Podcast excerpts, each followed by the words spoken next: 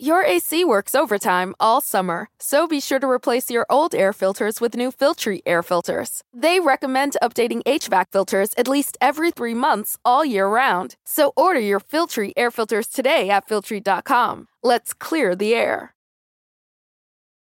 Oh, motherfucker, you can't have my cornbread. That's for damn sure. Because if you try to take my cornbread, part two of my killing spree gonna begin up in here on your ass right now. If you think about my cornbread, get the taste out your mouth. That's for damn sure. Now fuck him, fuck that, cause I'm from New York City, goddammit. Nobody take no cornbread from me. That goes for you and any other you motherfucking farmers wanna try some shit. You fuck around with me, it's gonna be consequences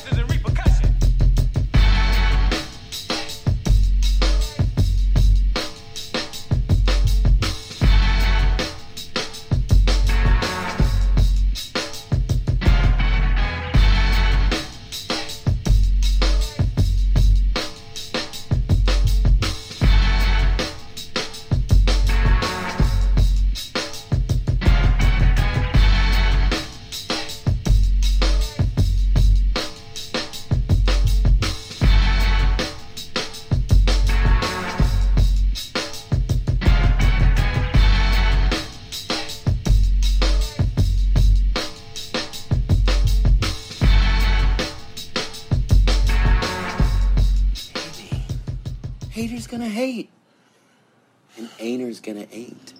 That is not an actual thing people say.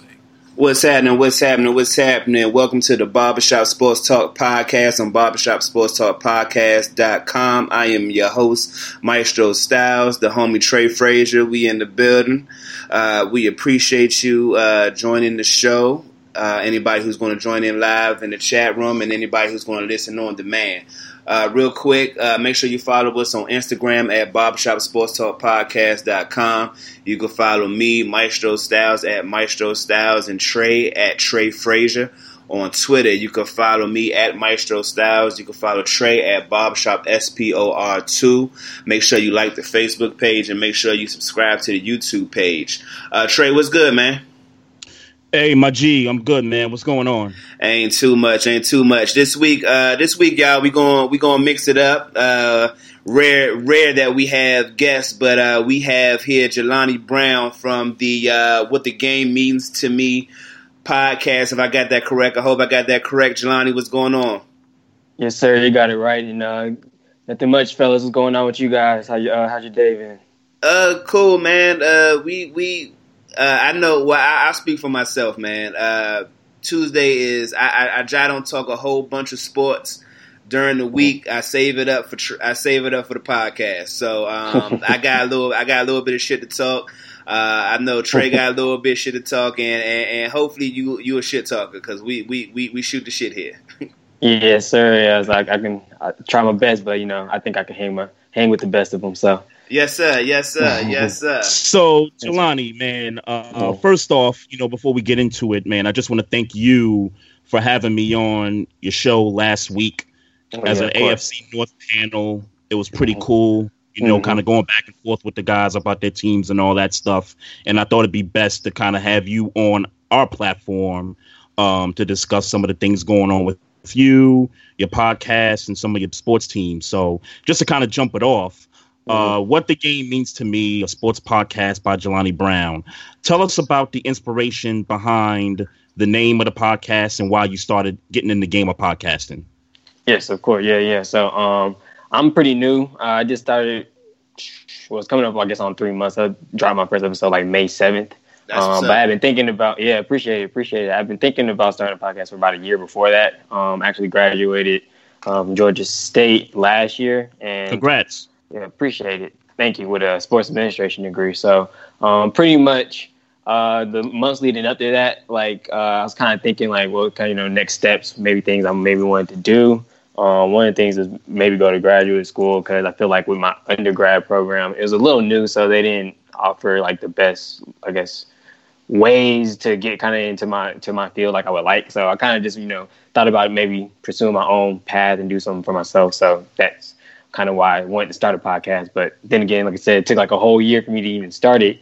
Um, and Right, so I just started pondering on the name and things, kind of like what I wanted for, for myself. And I guess where the, the inspiration came from was to me, I've been around sports my entire life. I know, you know, you guys might you know same same thing for you guys and others as well. And I know sports has a lot of um, you know impact on a you know person's life in general, whether you continue to play on you know you know pro sports or you know whether you stop in high school. So um, kind of the inspiration of you know, what the game means to me. Kind of I just said it to myself one day. Kind of rang because um, mm-hmm. like I said, I feel you know sports are inspiration as a whole. Um, and we've seen that, you know, countless of times, you know, throughout the years.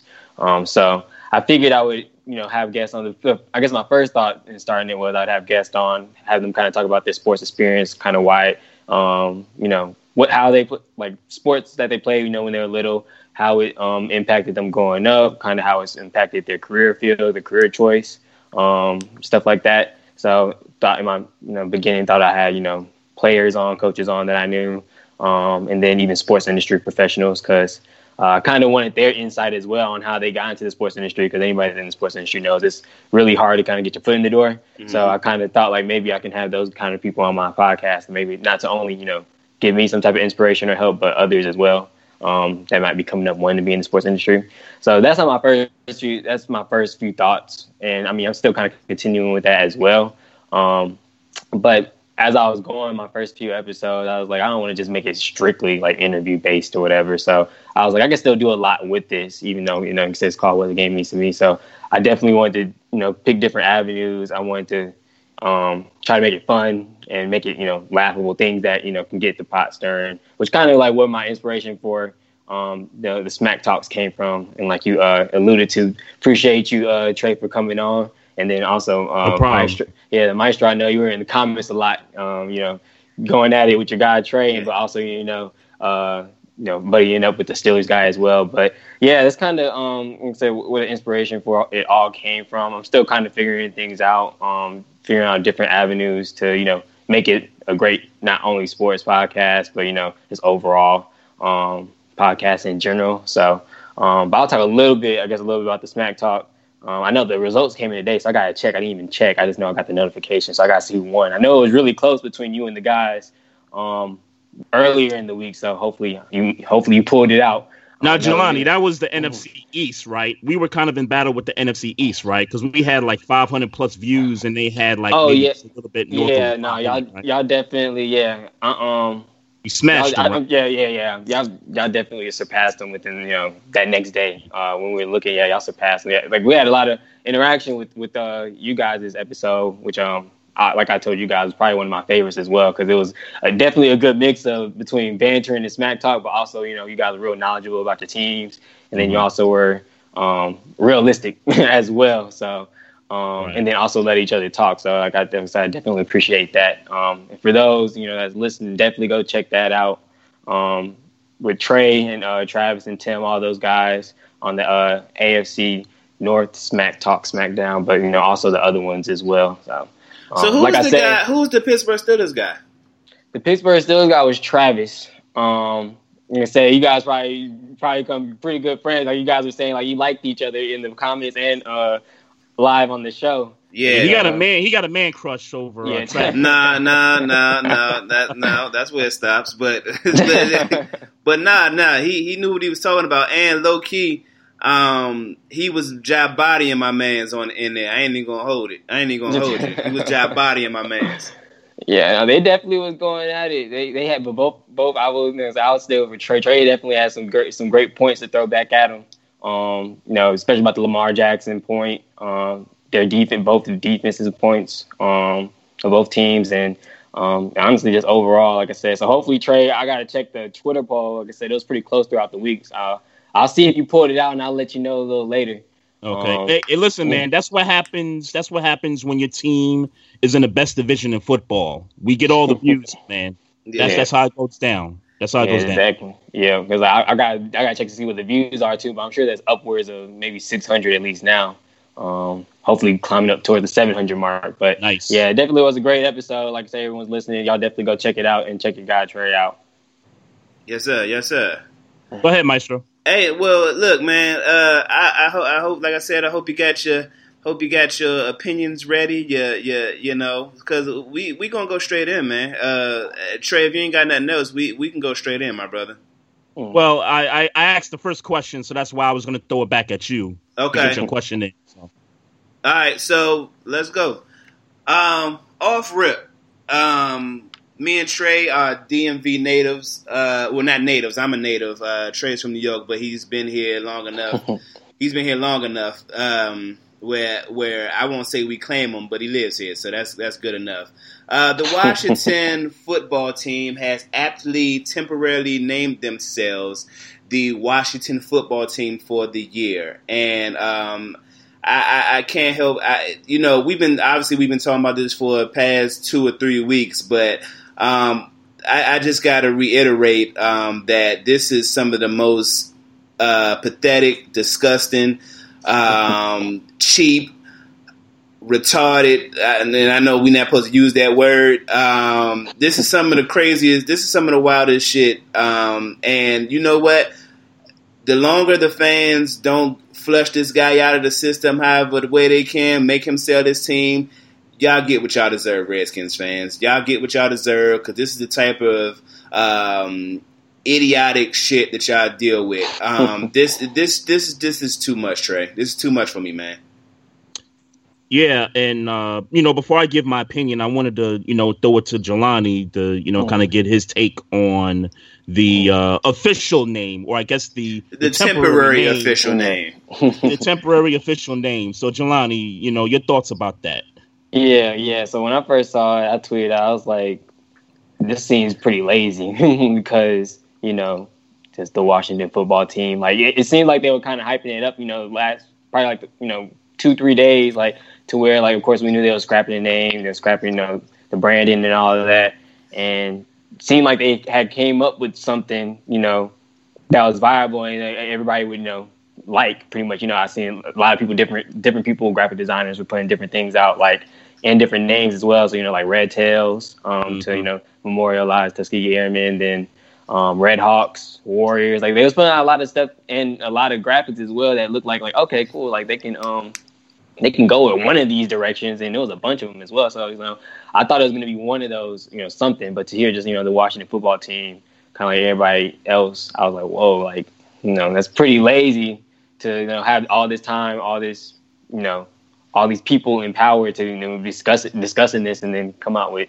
you know something so bland and bare. But um, then I also took a second and thought about it. I was like, well, you know, teams don't really, of course, they're not changing their name every 5, 10, 15 years. So it's like, I guess for them, um, trying to see you know the positive side for them, I'm guessing they just decided to take this year since it's no, it's an unorthodox year as it is. You know, everything's not going to go as it normally has for the football season. Um, and everything's still kind of in question a little bit. You know, who knows how many games they'll even play. But I'm guessing for them, they just decided to take this time to you know, rebrand and make it something that's going to last another hundred, you know, years. So you know they don't have to change it. Um, so they can you know take their time and figure out something, you know, that works best, I guess, for the whole brand and for their whole team, the whole organization. Um, but again, like I said, I feel like they still had time, could have still did that instead of you know just coming out, you know, national announcing the Washington you know, football team and then kind of rolling with that for the year. But you know, it is above me, above my pay grade. That's kind of I try to see both sides of things sometimes, but you know, like I said, my first gut reaction was it was kind of lazy. So. Uh, I can't buy that, Jelani, and and, and here's why. And and me and Maestro, we we've been talking about for a couple of weeks, like you said mm-hmm. earlier. There's a guy in Virginia, Northern Virginia, which is not far from us, mm. that purchased about 20 trademarks I did of see what that. the potential Yeah. right of what the potential Washington football team could be. Mhm. And Trey, not to I- cut you off, I heard a rumor that it's more than twenty five trade, like way more than twenty five Mm-hmm. trademarks. hmm That doesn't surprise me. Yeah, I do remember seeing that. Yeah, Doesn't right. surprise me one bit. But to kind of get to the point, so you're Dan Snyder. You've owned one of the top franchises in terms of finances Mhm. in all the sports. You got all this money. Your franchise is valuable. Why can't y'all just meet up with the person who has the ownership of the trademarks? Mhm. Y'all sit down, y'all have a conversation, negotiate how much it's going to be to pull Washington Red Tails from your ownership. Why, why, why is that? Why does that got to be so hard? Is it because Dan Snyder has this huge ego where you know nobody's gonna you know tell me what to do. I'm the Mhm. owner and da da da da. Well, guess what? FedEx told you what to do. Pepsi told you what to do. All these other companies told you Nike. what to do. Nike, Mhm. they, these companies told you what to do. So now we're at this point. This team needs a legitimate name, and you know, for you know, for me and Maestro, the Washington Red Tails is where it's at. Um, Mhm. Find Yeah. a way to contact this dude, offer him the bag, so he can give you the trademark, and let's go. Like, why, why, why does this have to be so difficult? Um, what I and, and what I'll add to it, Trey, is look, look, man, like Nike should pull their money. Nike should keep their Nike should continue to keep their jerseys off out off their Mhm. keep their merchandise Agreed. off off the website. Because what like like what like, what what do you think you're doing? We so we got to put Washington football with a Nike logo on it and say that you- and, and, and rep and we got to rep for nah y'all y'all stuck with it. We sh- Yeah. they should they should until the because it don't take. Let's be clear. I get that it may be a little bit of a inconvenience and all that. Is we a month away from uh, preseason, uh, and not even really, not even a month Mhm. away from preseason. And you know, y'all would love to have jerseys before then. But here's the thing, and, and, and you spoke to it, Jelani, briefly. Mhm. They had this. They made this great press announcement about how we officially dropping the name, and y'all Mhm. built up all this hoopla about you know what might it be with the you know the Warriors or the Red Wolves or the Red Tails, et cetera, et cetera. And after Yeah. and after a week or maybe a little more than a week of building up this, then you officially dropping the name. We expecting in the next couple of days that you about to announce a new name for the Washington football team. And Mhm. what did you do? You left it just as like you know who I blame for this? I blame Max Kellerman for this.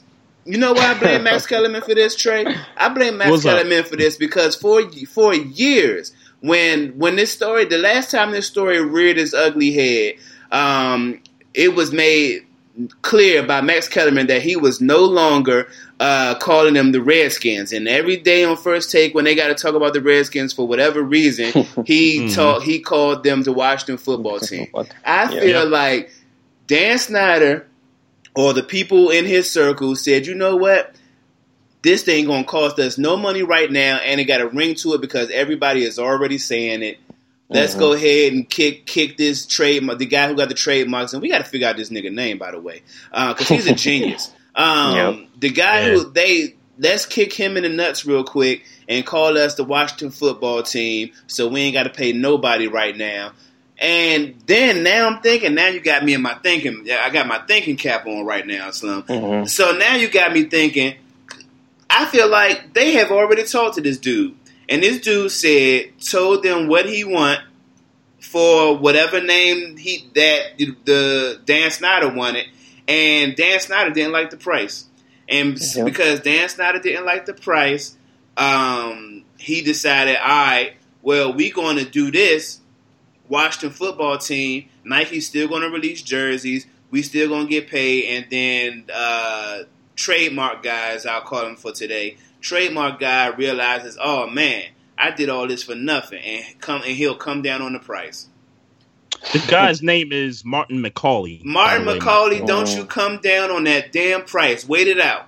Because what's going to happen Yeah. is what's going to happen is is not only are the Redskins going to be trashed this year, but Mhm. they're going to be trash, and they're not even going to have a real nickname for their team. The fans Yeah. will speak, and they will speak, and with that protest, along with the the fact that we even here in 2020 with this whole Redskins and whole there, and then with the fact that Dan Snyder running a nasty ass organization with people uh, being sexually assaulted and harassed and all these types of things, um, we can run Dan Snyder about it here. So hold on, hold on, keep your price your price, and when we get a new owner, get your bag. Mark McCaulay, you said Uh, yeah, Martin McCaulay. Martin is McCaulay, name. get your bag, my brother, get your bag. Hold and on. Maestro, I I agree with you, Maestro. He Mhm. should keep it at the price that whatever that price was. If he in shouldn't back spoke. down from it. What's Yeah. that? if in fact they spoke, and let's be clear, we talking about a billion dollar organization. They found Martin McCaulay. They've spoken. Mhm. Oh yeah. Oh, I, sure. oh yeah. I, I, I agree with you. I, I totally agree with you there. Which which makes me more disgusted that they can't. And, and Dan Snyder has every right to not accept the offer. I mean, that's what you do when you negotiate. When you don't like something, you back off the table. You guys come back, talk something else, and see what you know kind of new things can pop up in the negotiation. Yeah. But mm-hmm. as as Maestro referred to, there's a culture of Redskins fans, you know, of this football team. Um, the fans are going to talk loud. They're going to scream that, hey, we don't like the football team as the name. We want something that's going to be popping for the next, you know, forever. You know, Mhm. we talked about, you know, the Red Tails. We know what the Red Tails represent, what that means in terms of the Tuskegee Airmen. Right. That's dope that we can, you know, as a culture, um, pay homage to those group of men for what they did by naming this team the Red Tails. Um, the owner at some point is going to have to see that, and if he can't see that, then the fans, the Are gonna make him sponsors, the see. companies, they're going to make him see. And you know why they- the way they made him see that the term Redskin was derogatory, and they made their money talk. And you know why they're gonna make them see? Because in the DMV area, there are just just as many Dallas Cowboy fans that are making fun of Redskins fans because of their ignorant ass owner.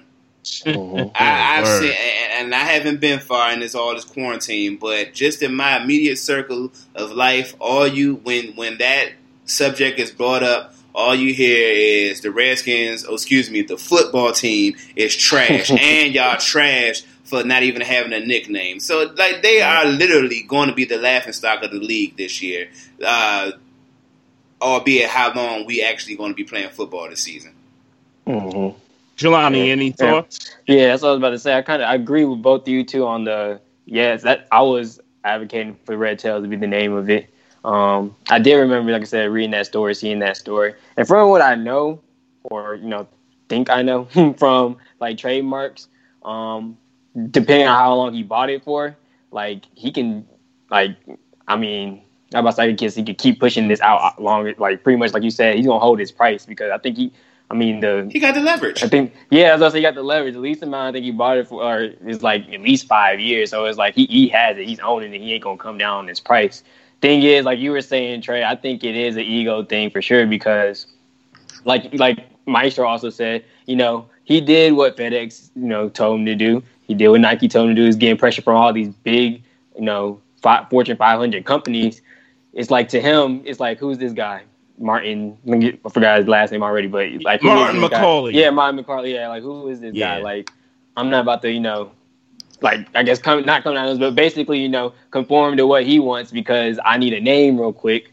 And Maestro said he figured like, all right, they're not going to spend like that that much money this year naming it something bland and boring, and then like I guess next year they'll come back to the table and have something ready. But thing is, to me, if I'm thinking like, all right, he already got a whole bunch of the names that were you know prospect names. It's like y'all giving people a whole nother year to think of anything else that they can possibly That's come up with and start and start buying these trademarks as well. So it's like you really, you honestly, I don't know if we can cuss on this or not, but you all honestly effing yourself like more ahead, man. because okay, yeah, y'all you're honestly fucking yourself up even more because you know you're not you didn't you know have a bio plan and come up with a solution and come up with a name now. Like you're giving people a whole year to figure out what you possibly can come up with now, and then continue to buy those trademarks. You're gonna be in the same boat. And Mhm. that I was like, then then you're just you know I guess bidding and seeing which one is going to be the less amount that you got to buy it for. But then like honestly, like Maestro was saying, you're just disappointing the fans even more.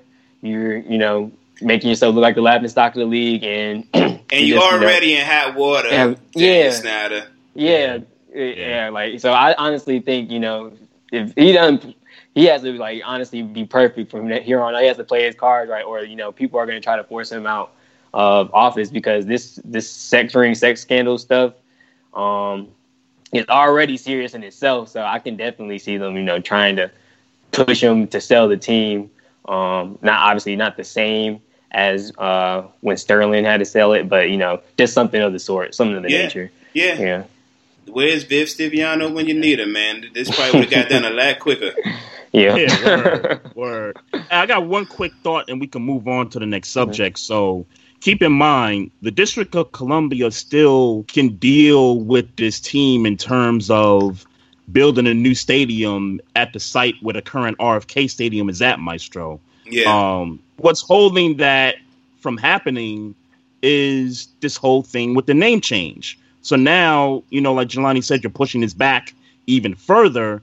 Now you're pushing this potential deal back even more. And, you know, by the time you get to year three, year four, whenever you get this new name in place, it's going to cost more to build the stadium, you know, four years from now than it would be if you just found a new name now, then try to get a deal on the table maybe within a year, and maybe you could get it at the cost that you know was at least respectable. Now pushing this thing back, now this thing's going to cost a lot more money than you know we could ever imagine. So I, I just wanted to throw that out there. yeah. Um, so to the next subject, um, and me and Jelani, we were discussing this before we got on.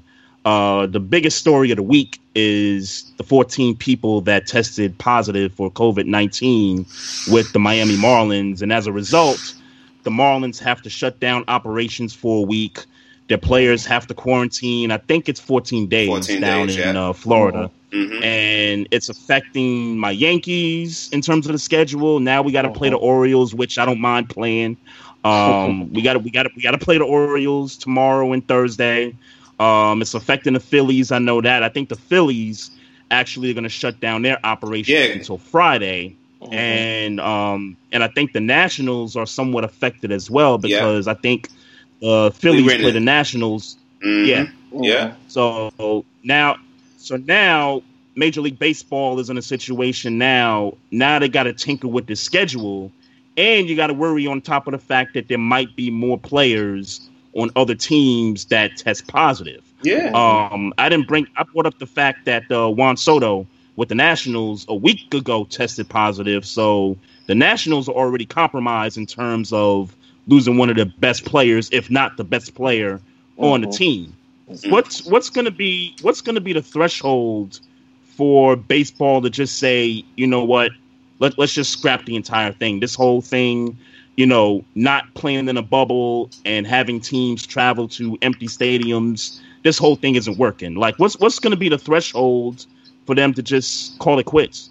Is there another place where, like, just hypothetically, is there another place where they could bubble like the NBA is doing? Um, I don't know.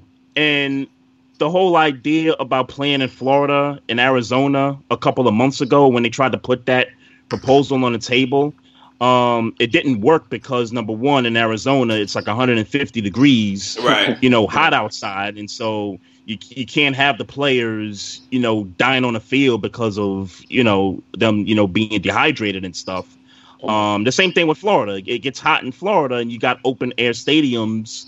Um, that's not going to be suitable for them. So But I they don't, got a dome that- somewhere.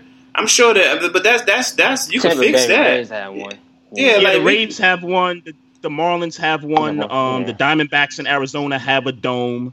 Um, I, I, I guess I guess it's a little different because with grass, I guess you got to maintain it more than you can maintain a basketball court. Mhm. So I guess you got to think about the maintenance part to that. Maybe they don't want to put that much emphasis on that or much effort True. into it. So maybe that's why it wouldn't work for them. Yeah, but you even do that or shut down your goddamn uh, league for a season. like, it, like, Mhm. see, I, I don't, I don't understand that. I don't understand that. Like, it, and and I've been saying it. I've been saying it, and I've been saying it. Trey, hmm it's not time for sports. I know. That, I mean, it, it's the it's the threshold that drives our podcast, but each our individual podcast. Um, you know, I love watching sports and, and all those wonderful things, but it's just not time. Nothing has changed as far as percentages about who's you know uh, who's testing positive and who's not. Numbers haven't made a drastic change. It's just not time, and, and I, you you want your money, and people want their money, but at what cost? At what cost? People are dying from this, and we Yeah. ain't going and we ain't gonna uh, take a hard reflection until somebody, uh, you know, of LeBron James caliber, God forbid, passes away. Mm-hmm. Until somebody got to take a, a hard look and like, look, hey man, we, we shouldn't have did this. We like Yeah. we, we rushing this. They're but that's they're unfortunate it. though.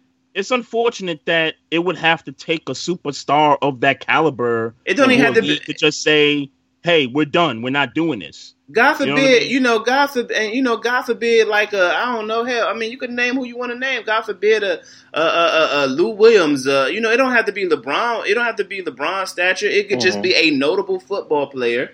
Right. Um, you know, you know, Dak Prescott. I'm just, I'm just saying random names. It could be somebody. Yeah, it could. be Mhm. You know who. Who uh Zeke Elliott, who tested positive? I, I, you know, I'm not sure if it's over. You know, if his quarantine is over. I'm sure his quarantine is over. I'm not sure how. I'm, I'm sure everything's fine because we would have heard about it by now.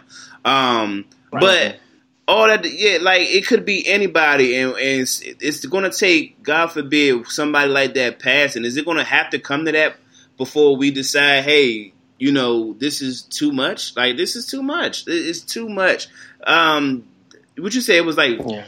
all those people? Um, it was it's a, there's a number of people who caught it in NBA who had it in the NBA. They quarantined and they appeared to be okay. Football players are not playing football because of it. it. It's it's too much going on. It's just too much going on.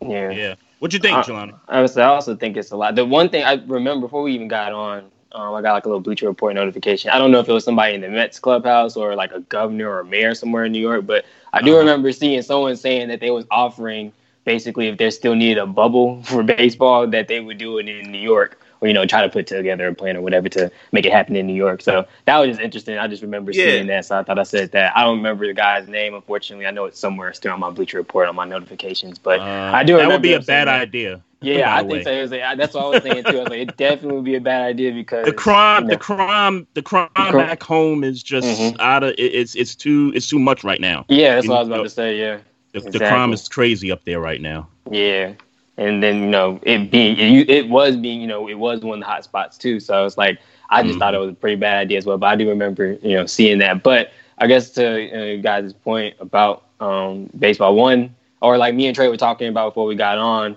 it's uh the NBA just seems to like do like even though this might not still be the full like you know full plan to do things right, like it's working so far. But Yeah. like, it just seems like the NBA always, I guess, is like out front on these type things, and they know kind of like what to do. It's just like they're like Right. kind of like the go-to league to see what to do, Yeah. and it Yeah. um like with baseball, I think personally, I think it would have been pretty hard to make it make a bubble type plan for baseball anyway, especially it being it was a you know they hadn't started started the season yet. It was just a lot of pressure on them to have a season. So it's Mhm. like it's like they don't for the NBA. It was like they could cut, cut it down to a certain amount of teams because we was close to playoff time. So they invited you know you know extra teams or whatever just to see if they can possibly you know push that uh push to be in the playoff race. But you know with baseball, it's like they literally hadn't started yet. It's like they they just started from scratch and they, they're just feeling so much pressure from all these angles to have a season period. You know, I feel like it was kind of rushed. They tried to put something together, um, you know, come up with all these rules, guidelines, plans, and everything. And you know, the pretty much the biggest thing that they did was not having fans, but you know, keeping everything in their own respective cities. But we see kind of like what comes of that, especially if everybody isn't, I guess, disciplined and able to do what they're supposed to do. Not saying like the Marlin players weren't disciplined. You know, who knows what happened? Like, see this is the airborne disease. Like, one person can get it. You're in the clubhouse with the whole team. You possibly spread it to the whole organization. And you So- don't even know you got it until Got it exactly. Yeah. Especially Right. if you asymptomatic, you, you don't even know if you got it. So, it, I mean, like I say, not to call them irresponsible or anything, but it's just like it, you're kind of playing with fire the way that they did it versus kind of how the NBA went about it. Um, like I said, you kind of see with the NBA, like they're taking everything serious. They le- player leaves for you know family emergency. They come back, they still got they got quarantine for ten days.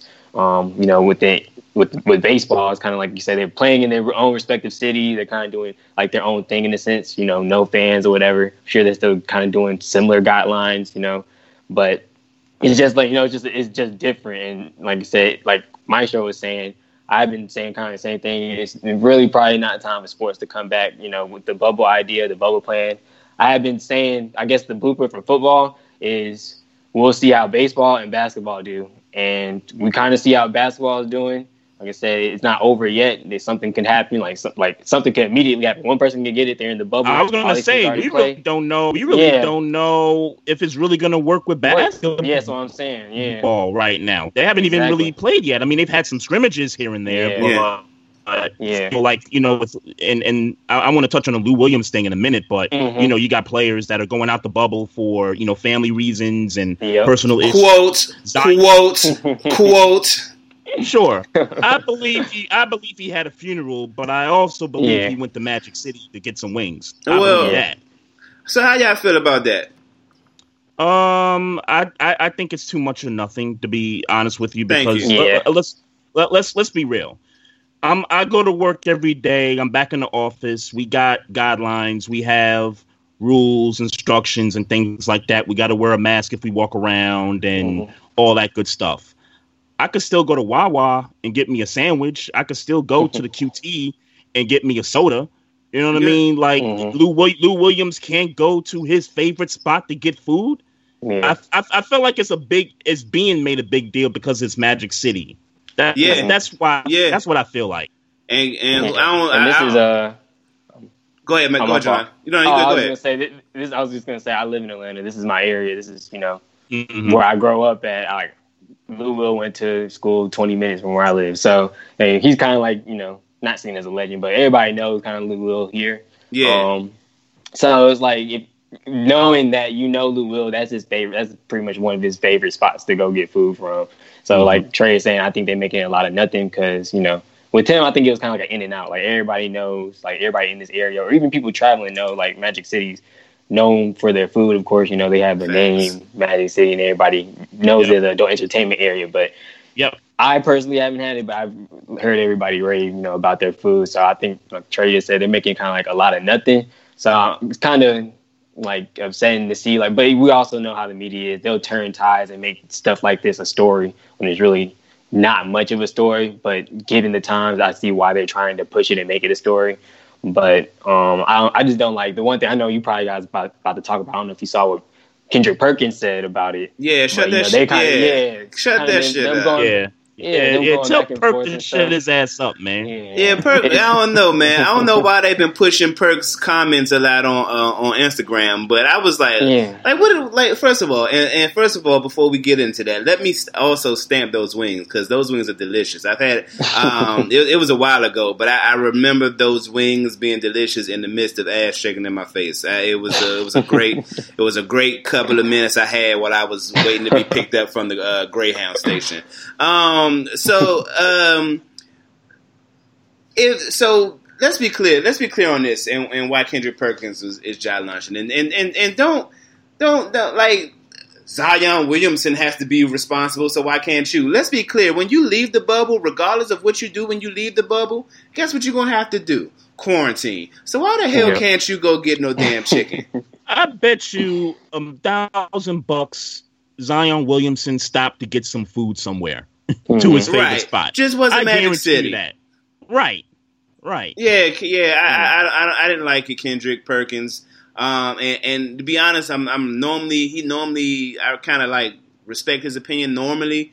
Yeah, he he he, he tripping on this front because that's like, Yeah, bruh, he been he been tripping on a lot of stuff lately. Yeah, that's what I was say. He's one of those guys in his opinion now. It's like I like I remember one time they had him talking like football eh, like analytics. I know they try to have everybody be, you know, work like, you know, well rounded Yeah. and be able to talk different sports Yeah. or whatever. But I'm just like I'm not asking Kendrick Perkins about his college football opinion ever. Yeah. So it's like it's I don't know, with him it's like sometimes I kinda agree and sometimes I'm just like, man, he's he just needs to kind of, you know, shut up. But that's a lot of different analysts, in my opinion. So yeah, that that's mhm. true. Mhm. That- That's true. that's true. That's And- true. and I just do to like get- the clap back.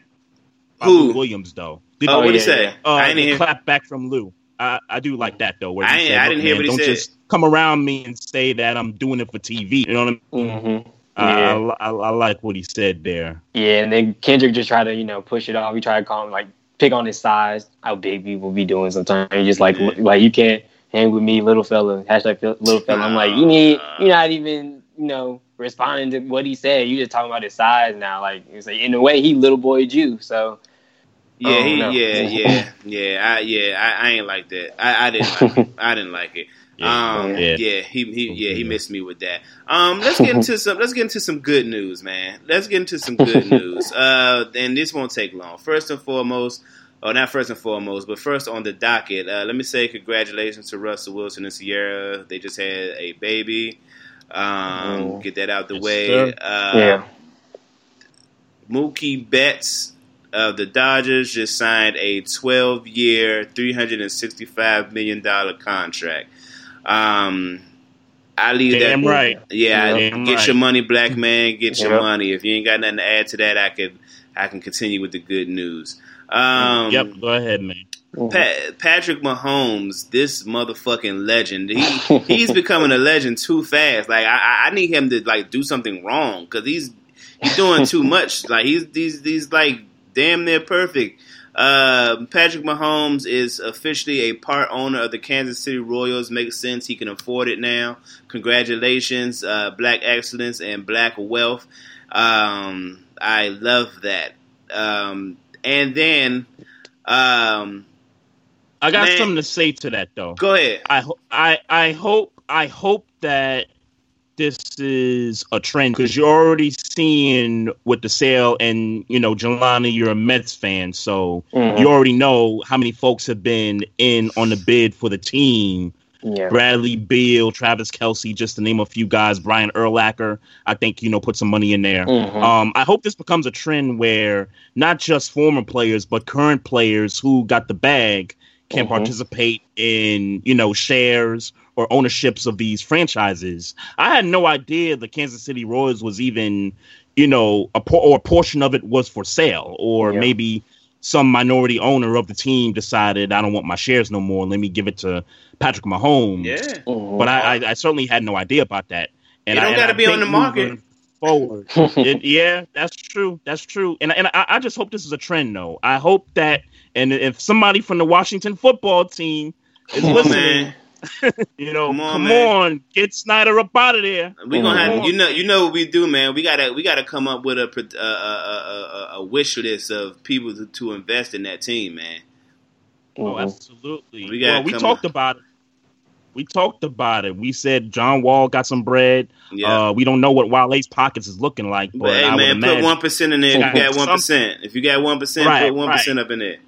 There Mhm. you go. I'd I'd like to see somebody like Regina Hall and Taraji P Henson maybe make a, a, a an investment in a share of the Washington football team since they're Yeah. DC natives. Yeah. I like to see something like that popping off, and and really everywhere else in the country, if you know there's a portion of the team that's for sale, I like to get you know some black, Black people, people. involved and some Yeah. investments and all that. Exactly. Sir, I mean, Yes, even a few years ago, uh, I know it was with the Carolina Panthers, but you know, Diddy, Jay Z, and all them were talking about possibly, you know, getting to the Yeah. good old boys club. So it's like I know they're not DC natives, but like you kind of just said, maybe coming up with the like kind of like what they're doing with the Mets, like a, a bunch of former or current athletes, you know, kind of putting like a putting a group together, you know, and making a bid, you know, have a specific share. So it's like if a you know a community of black, you know, people with wealth um, are able to do that, I definitely would love to see that. Like I said, I know maybe not maybe not be their hometown team, but it's you know definitely a foot in the door and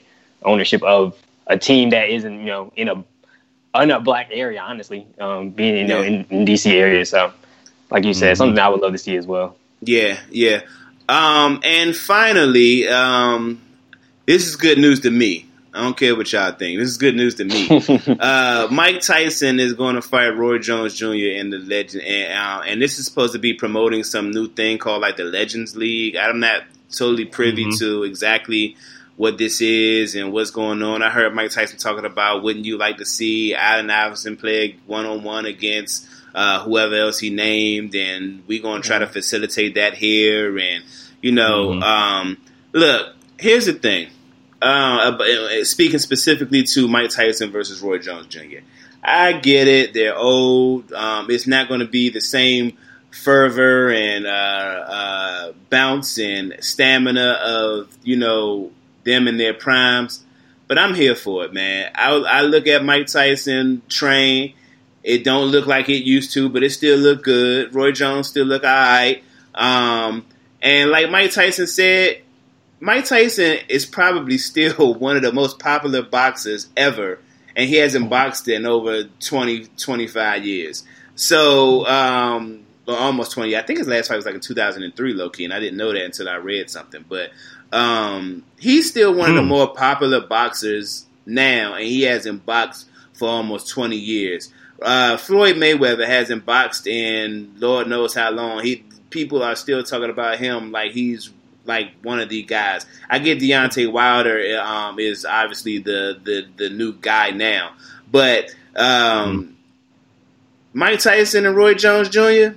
I'm for it. I'm here. I'm here for it. And I know we spoke briefly about it last week, but I just wanted to reiterate because I um they have started to release more information, specifically the Legends League. Um, I'm still here for it. I will watch it. Um, am I going to pay for it? No, but I'll watch it. um, and and I'm here for it, man. This this is good news to me. I can't wait for September the 12th.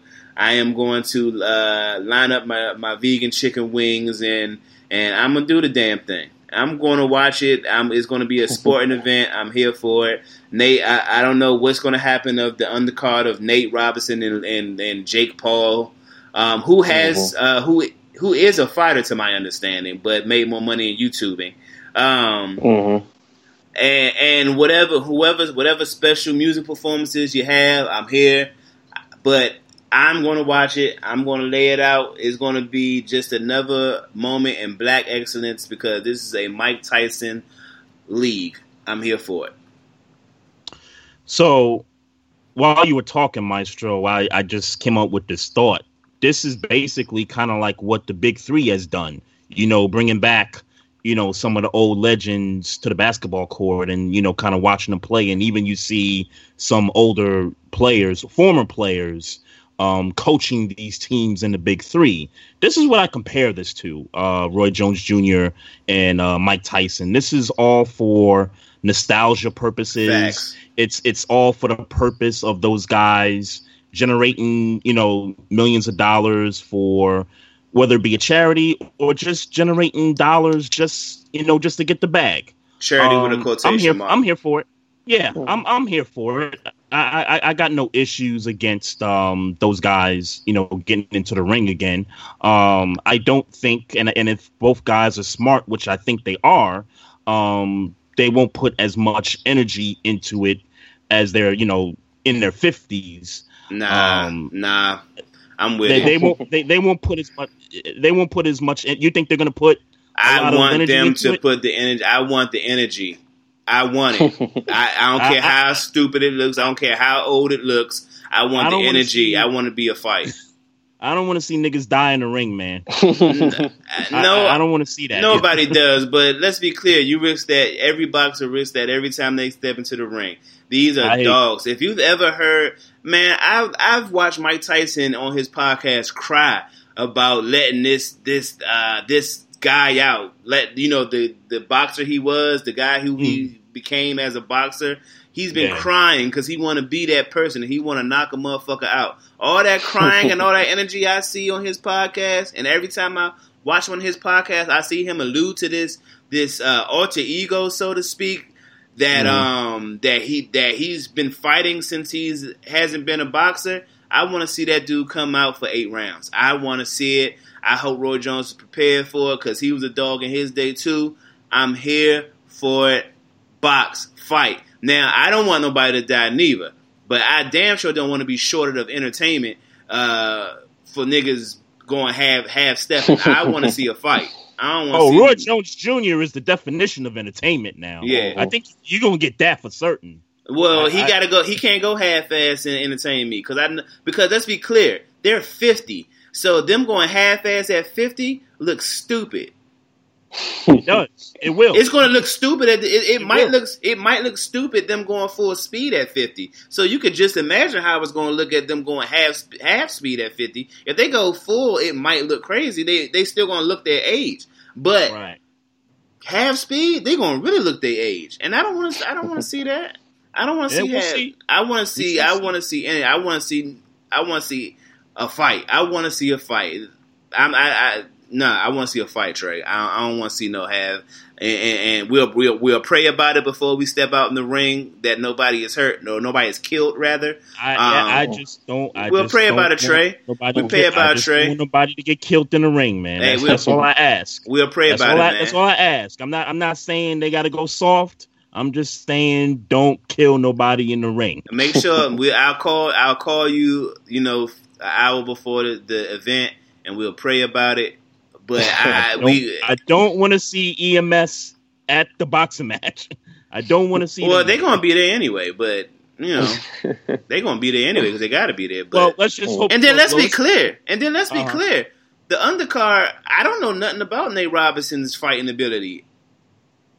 Mhm. Well, there's some, there's some intrigue there. I, I do I do agree there. Well, I'm, I'm just saying if you no, I'm talking about in, as far as safety. You're worried about uh, Mike Tyson and Roy Jones. They grown. They are grown as old men that been boxed that had been boxing for at least uh, at least ten years. And I'm being modest. I'm being modest in saying ten years. So uh, like they they at least know how to protect themselves. If you're worried about anybody, you should be worried about Nate Robinson. At least I know that Jake Paul has been in a fight you know, a professional fight and, and not for nothing won the fight against, you know, a nobody when he was a nobody. But um, I don't know about Nate Robinson in a professional fight because I've never seen him in a professional fight. I don't know of him having a history in professional fighting. If I'm concerned about anybody, I'm concerned about Nate Robinson.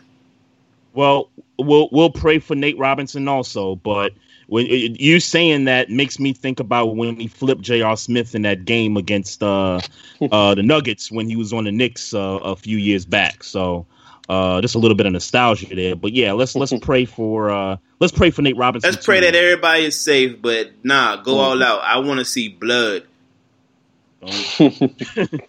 So I don't want to see nobody going out in no wheelchair, man. Nah, I want I want to see blood. I want I want that dog that Mike Tyson be crying about. I want that dude to come out. And what's the date of that fight? September September 12th. you said? twelfth. Yeah, yeah. They haven't Okay. announced. They said it's going to be pay per view. Um, that's that's the, Of the course. extent of it. Yeah, but don't worry. Um, I'll have it. All right. No doubt, no doubt. Jelani, you got any thoughts about uh, Tyson and Roy Jones?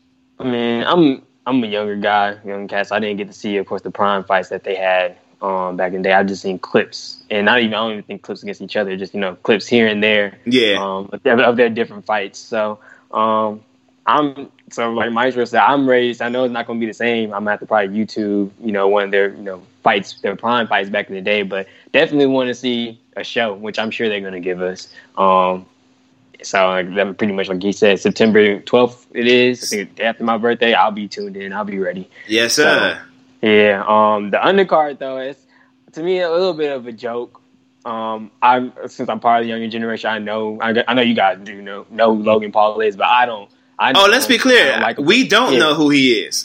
Oh, oh, I just did my research. Yeah, nah. I guess if you do do a little bit more digging and stuff, he has a brother and they're YouTube stars and they're pretty annoying and you know have had a lot of different scandals and just guys that I don't I don't particularly like. Um, but he, like you said, Paul has been in a few fights. He even fought another YouTuber.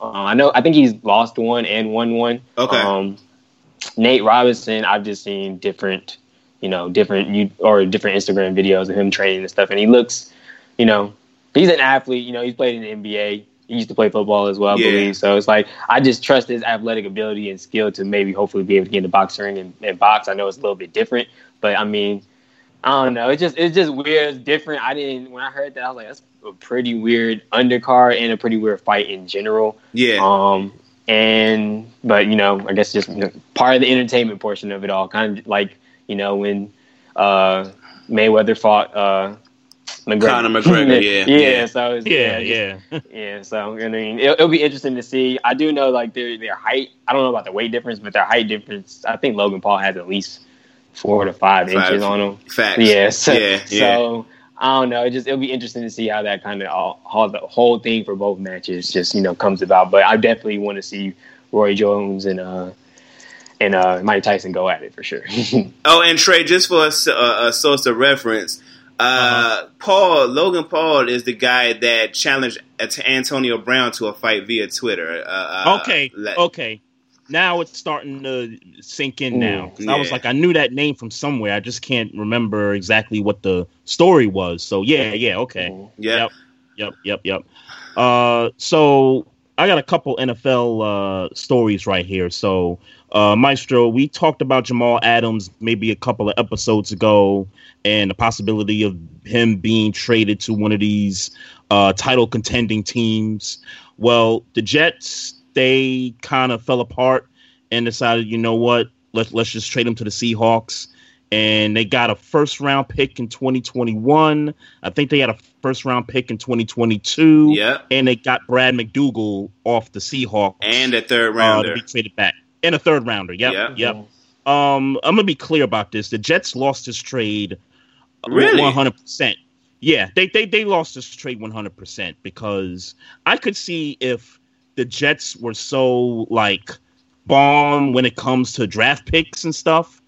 When you look at the history of the Jets, and I and I know they, they drafted Jamal Adams and that was a great pick, but they haven't been able to win with him. And it seems like when you look at the history of the Jets, when they draft these guys, it, it doesn't end well in, in New York for these guys. So that's why I look at it and I say, okay, they get the draft picks back, which is cool.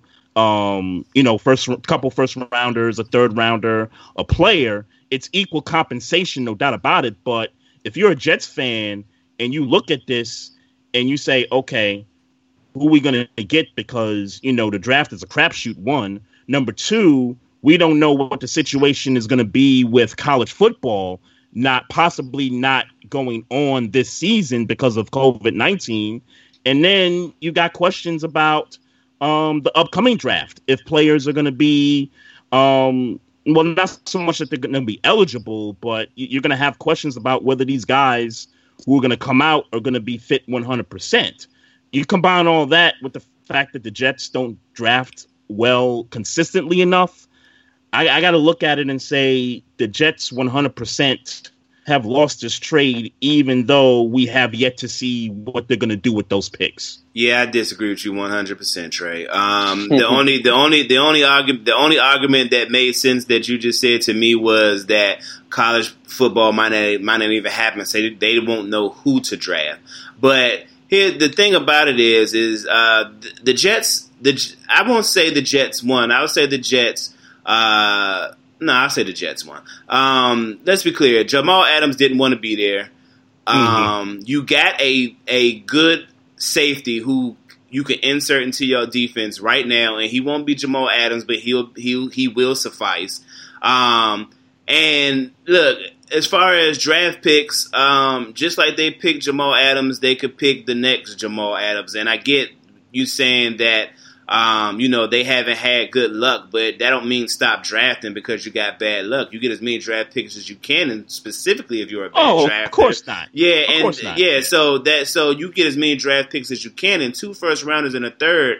Um, that that's three draft picks for one player that didn't want to play with you anyway is a pretty good, pretty good, uh, pretty good deal. And nobody wants to come to the New York Jets, so it's not like you gotta, you know, you know, it's not like Earl Thomas is like, oh man, I got to come to the New York Jets. I mean, they are a team that that is going far, that is going nowhere in no time, no time soon. No time soon. So No you best, soon. so you best better build it up, build it up this way because the stocks is not there. While we here talking about the Jets, fuck Woody Johnson. You should be, you should sell your team as well. You're a nasty piece of trash, and you need to Is get it your life true? together. Is Um, it true? Because I've heard it was allegations, and I I, I didn't read anything else Okay. about it. Well, that me it was Well, it was me- allegations, and nothing else has come out. Has Nobody, sense. no females has said any has came out and said anything.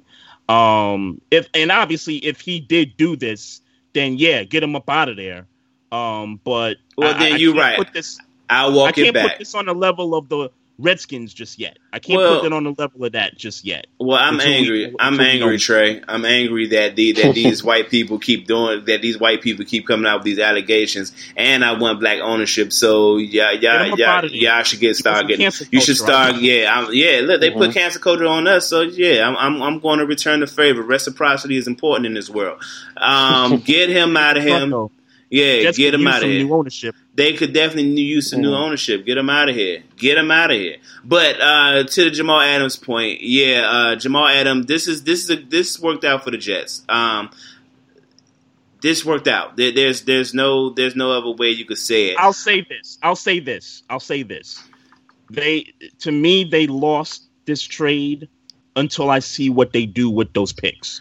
And if those picks turn out to be because you you know what he's going to do in Seattle, and it's not even to say that. And I know you're not saying that the Seahawks lost a trade per se. Yeah. Because you know what he's going to do with the Seahawks. They're probably going to go to a Super Bowl in the next two, three years. You know, if they, you know, lock him up to a long term deal. But oh, not because of him. It won't be because of him. It'll be. It, hopefully, it's because DK Metcalf becomes the wide receiver Sure, that I believe him to be. Sure, but I but Jamal Adams, I mean, you, the Seahawks have gotten maybe just an inch better with Jamal. Adams Yeah, no, they being on that no. roster. He is definitely an upgrade from from McDougald. Uh, Mm-hmm. But again, when you look at it from the Jets' perspective, uh, we got rid of some drama in our locker room. We got rid of a dude that we was going to have to pay, and we clearly didn't want to pay because we didn't. We don't really care for him like that. Um, and along with the fact that you about to have to pay Sam Darnold soon, that's about to come up. And let's be clear, he's going to be there and he's going to get paid. I'm I'm not even sold that he's the dude just yet. Well, they they seem to be. They seem to be. Um, I don't Yeah, know, that they- they- they play clear- games. they clear they clearing future space and bringing in young people that they won't have to pay for another four years. Um, I, this is and then got a viable safety, a viable safety that you're not going to have to break the bank for. You're not going to have to break Well- the bank for McDougald. that they did. That they did. They they got a serviceable guy that can fill um not you know not necessarily be Jamal Adams, but he can be serviceable for them. He's a good safety. Um, yeah, he's a good safety. He's a good safety. I'm I'm not crazy about that Jets roster overall, if you ask me. I mean, you got Le'Veon there, but that's why you need picks, my nigga. really that's about it. but that's up? why you need. But that's why you need picks. Hmm. yeah, and you, and they they got to use them picks right. Yeah, You're right. They, that's why you need picks. But at the end of the day, the Jets got to make the right picks, and they haven't been doing that lately. Exactly. Yeah. For for me, I kind of, I'm. I mean, I agree with both of you guys because, like Trey just said, I'm pretty sure you're not saying Seattle lost it, and Trey's not really. You say, I guess you said you have to wait and see what the picks turn out to be. I guess to me, what it tells me is like, yes, they wanted to get a guy at the locker room that you know has been real vocal lately that they're gonna have to pay, they didn't have the money for. Um, but I guess to me, it, was, it says a lot more about Seattle, I guess, than it's saying about the Jets because I think now, honestly, with the type of offseason Seattle's had, I think they're quietly thinking that like this year or next year, like you're saying, Super Bowl Mhm. title, Yeah. because they've added a lot of a lot of good pieces. Like you say, you don't not every day. Besides, you know, Jalen Ramsey last year, like you're giving up two first round picks, whether you know, you know, it is you know back to back years, but kind of like that's what I've been seeing. A lot of people or a lot of teams and organizations are making trades for guys that are established and they know what they're going to get out of them now.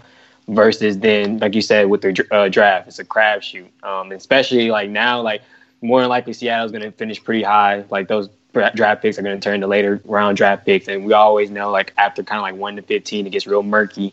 We don't know who's going to go where. So, like you said, Jets point it depends on who they draft with these two back-to-back first round picks, you know, in consecutive years.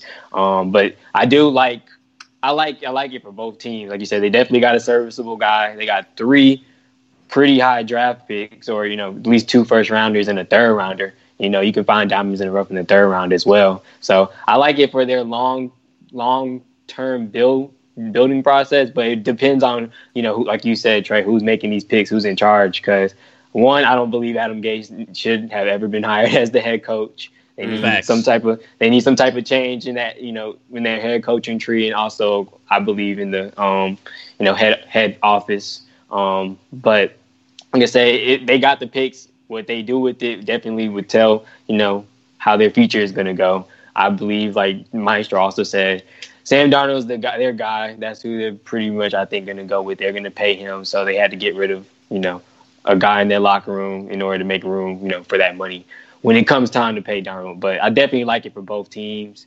Seattle continues to look scarier and scarier to me, in my opinion. So And, and, and to your point about Seattle, Jelani, Russell Wilson just had a baby, so you Mhm. know he about to. oh he yeah, he's about to coming eat now. He's this ready year. to ball. Yeah, He, yeah, he he ready to ball for that Super Bowl, man.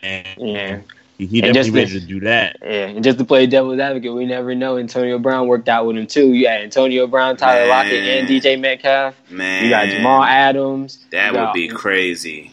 They Yeah. still got um, what you call it? They still got Wagner. Um, Yeah. They're getting a little bit older. They, they just have a, they got solid team, solid pieces, and we Yep. know what Pete Carroll could do with a solid team and solid pieces. So, I mean, like I said, it's just, it's just looking scary and scary to me. They get another established guy who is coming up on his fourth or fifth year.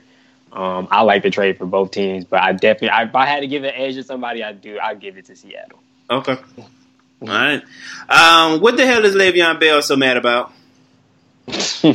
Uh, so I think I saw this briefly, Maestro. So th- was this a tweet in regards to Jamal yeah, Adams? Yeah. So yeah. So Okay. essentially, uh, this is Le'Veon Bell's tweet. People do all the hooting and hollering to get you bought in, just to leave. LOL. Like people. People weird, yo. The internet got these dudes doing whatever for attention. Even when they tell you shit, they don't believe themselves. what is he talking? Like, what is he talking? That, that that that sounded like a bunch of rambling right there. Like, I Okay, don't so this is this is well, essentially how I'm uh, interpreting it. He's saying that um, Jamal Adams was lobbying for you know lobbying to Le'Veon Bell for him to come to the New York Jets, and Mm-hmm. then a year later he just leaves as if things don't change from one year to the next. Um, and then he blames the internet. Uh, blames the internet for all these types of uh, thoughts and uh, situations, and um, even when they don't believe the shit themselves, I don't quite understand what that means. Um, and then uh, Jamal Adams replies with noted, Mhm. "See you week 14 because the uh, Jets play the Seahawks in week 14." Yep. Um, Yep. Yep. and uh, your boy even responded. Uh, Le'Veon responded. I don't have the uh, exact tweet, but saying something to the effect of, um, you know, what does that mean? You'll see me week fourteen. Like I just talked to you on the phone, or what, you know, whatever he was saying. Um, I do want to know what noted "see you week 14 means. um, uh, I could tell you how I interpret it. I interpret it like, ooh, uh, when I see you, it's on site. Um, but I know that's not really true. Y'all not gonna fight on the football field. So what? Yeah. I don't even think it's even like they got beef with each other. Like, it, here, here's what I take from it, because like Jelani pointed out a few minutes ago, Jamal Adams has been very vocal about um, how the Jets are dealing with whether they wanted to trade for him, whether they wanted to, you know, ship him out of town and all that stuff. And he's been very um, vocal about getting that contract extension from the Jets.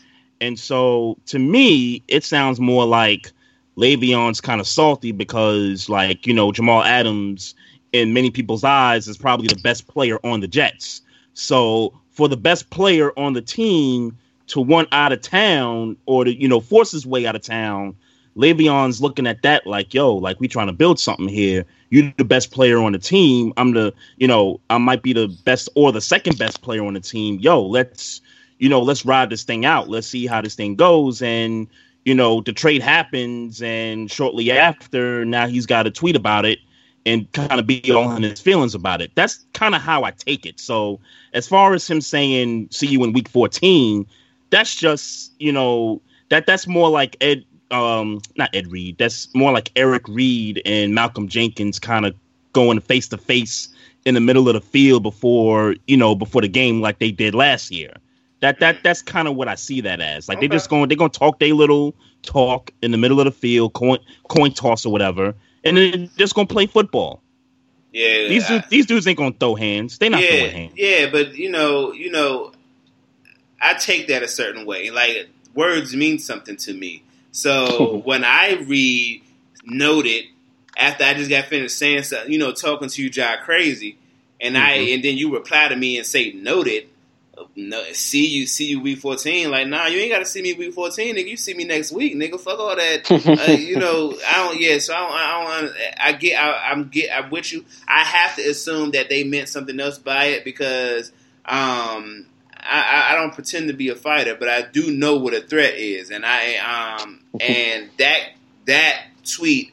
Um, without context, and let's be clear, we're all speculating because we don't know exactly what was said between Right. each other.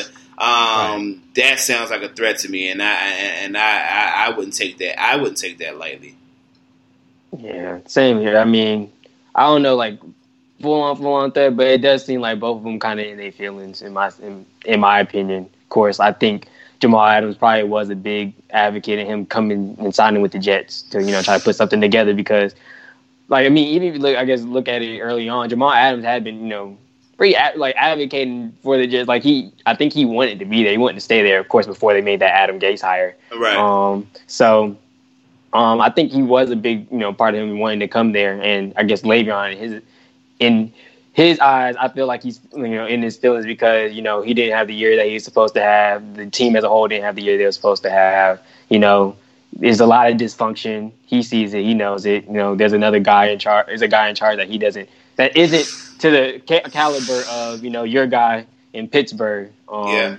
You know, Yeah. with the rain. So it's like I think to him, it's like he's kind of realized, oh, like kind of like I made a mistake or whatever. And now he's kind of in his feelings because a guy that wanted him to be there is now gone, and you know, he's like, if you see Le- Le'Veon, Le'Veon takes to Twitter a lot, so you mm-hmm. know he kind of going to get his feelings out there, saying, you know, kind of like you know, guys always do this and that, and then like you know they're all talk, pretty much all talk and no action, whatever. So he sees him gone, he has to stay there, and you know, he's just in his feelings. Jamal Adams, on the other hand, he's another vocal guy. He's probably in his feelings as well. Saw that as a you know as a slight to him. You know, saying like, all right, cool, I see what you're talking about, noted. And then I probably then I can obviously fight, fight. But I think in the in the I guess in the realms of battle on the field, it's like, all right, if Le'Veon gets that stretch handoff and you know Mhm. Jamal Adams coming, you know, shooting down the pipe, it's like it's on and popping then. So Right. um, Right. That's just kind of how you know. That's what I took from it. I think they both just kind of was in their feelings. They're both outspoken guys, and you know, no, we fourteen. I guess we'll see what happens. Well, I tell you what, Le'Veon Bell would have never had these problems if he would have took the fourteen and a half million that we offered him in Pittsburgh. exactly, exactly. That's what I'm Which saying. was, Just- by the way, which was by the way the The highest same- running backs at that point, right? Yeah. Am Yeah, yeah, exactly. yeah, yeah.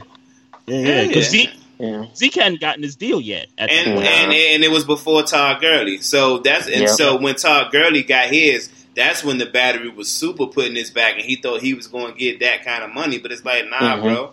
And, and, and you know, nah. Uh, at that point of the game, Todd Gurley had more upside, and you know, it didn't work out for him. But he had more upside at that at that stage of the game. So that's why he got paid as such you could have got the 14, 14 and a half, and you'd be on a winning. And let's be clear, we'd be a playoff team. We would have been a playoff team with Le'Veon Bell on our team last year, and you'd be in the playoffs, and we'd have a, a, a amazing defense with, with, that's going to be number one this year. And with Mason Rudolph as the quarterback. with Mason, yeah, yeah, we would have made the playoffs. Okay. I'm confident we would have made the playoffs. Oh, no, I, I just wanted to be clear. Yeah, I, no, I make very sure clear. that- okay. Okay. Yeah, that's how I feel. Head, head, uh, helmet to the head, and everything. They would have Hey, made the playoffs. Hey, bro. Allegedly calling Myles Garrett nigga and everything. We would have been in the playoffs. And you know what? And that would have raised the stock for my man Mike Tomlin, who low key had to be in the top in the finalists for Coach of the Year. He had to be. Mm. Mm.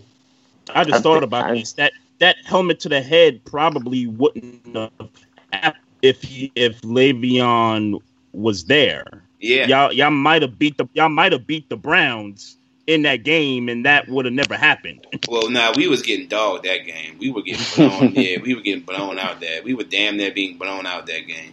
Like we were, we were, we were a touchdown away from a, a official blowout. So I, I won't. Um, I mean, but maybe it would have happened different if you know. But yeah, man, you should have left Pittsburgh. And I'm not mad. We'll graciously take you back. We just ain't got to pay you 14 now because you had a trash ass year in, in- with the Jets. So and, and speaking of and speaking of your Steelers and Twitter, what what is Stephon Tuitt talking about I don't know. on Twitter, man. I don't know, bro. I don't know what Man. you're talking about. I, I, I, I'm gonna read this real quick, bro. Hey, I I- tell I'm gonna you what. I tell you what. He anchors our front line.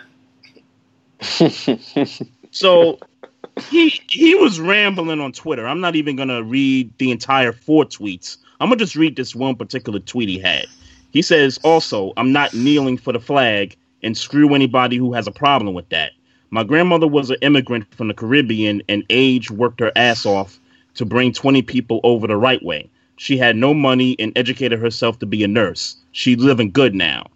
So I, I, I got obviously. I know what he's saying. Just shut up. I know what he's saying. but just, just well, shut well. I, I, yeah, I, I- I know what he's trying to say, but what does your mother coming from the, or your grandmother Mm. coming from the Caribbean have to do with kneeling or standing for the flag? Well, he's a two. Let me tell you, and, and and let's be clear. I don't think he fully realizes what he's saying. I get what he's trying to say, but it's stupid. And because he's not a popular enough player, he's not going to get all the smoke that he deserves for saying such ignorant comments. He's saying that if a woman from the islands could come, a black woman from the islands can come and have the success that she's had, she has had, that there is no way that um, you know there you you don't I don't have to kneel. I could I could work around all this. There's ways to work around all this. While y'all sitting here kneeling, I could be making change. I could be putting my head down and working. The problem is is that your grandmother he said grandmother right his your Grandmother, grandmother yeah. your grandmother shouldn't have had to work as hard as she did to bring 20 people over and the reason why she had to work as hard as she did which was probably a hundred times harder than a white grandmother that came that came from out of the country is because the color of her skin so you should be kneeling for your grandmother bruh And I'm sure I don't know if his grandmother's. I guess his grandmother's still alive. I hope she set him down by now. Like, nah, Slim, I was need to, you say. need to, yeah. Because let's be clear, I was treated like a black person, like a like I was treated just like the other black people in America because of the color of my skin. So now, not only did I have to uh, do the correct things, but I couldn't make. I didn't have room for error. I had to work Mhm. Ten times harder than a, a, a, white woman, a, a white woman from France or you know Greece or whatever who came in and had you know and made and brought twenty people from her native land and brought it to America. That black woman had to work hundreds times harder to make that happen because of the color of her skin, and that's why we're kneeling. So you should be kneeling, bruh, and your your your your example, nah, it's it's stupid and it's not it's not thought out, and that's the It's- problem with people who get on Twitter, um, and just spew shit, just just spew it because they you know they on the road typing and shit. Nah, bro, you got you you got to think about that. That that wasn't a that wasn't a, a good tweet. It wasn't a good tweet. It was ignorant.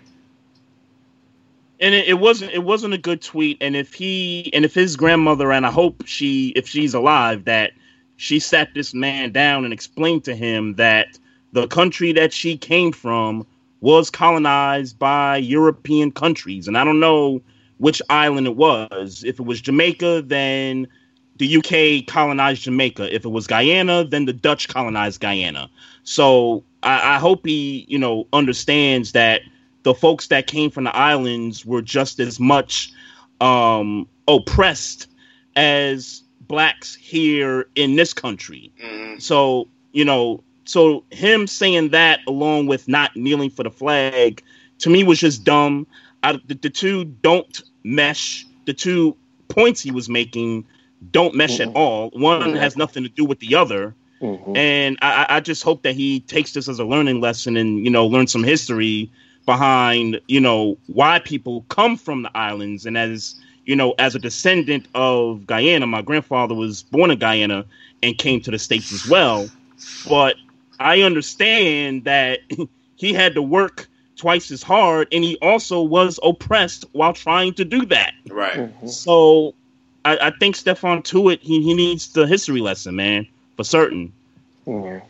I'm pretty much agreeing with both of y'all, piggybacking both of y'all. Like Maestro said, it's I don't know, at this point it's kinda it's a little flabbergasting to see people like continue to make these certain type of takes given everything like I guess given everything that's happening, like innocent like you like gotta read the room. Like even when I know you probably y'all probably talked about this a long time ago, even when Drew Brees said what he said, it's like in the Yeah. middle of Right. like like everything that's going on. This is what you thinking. This is what you're gonna say. Like you, like Maestro said. Like I, I get kind of where he's coming from. I think it is honestly like a false sense of.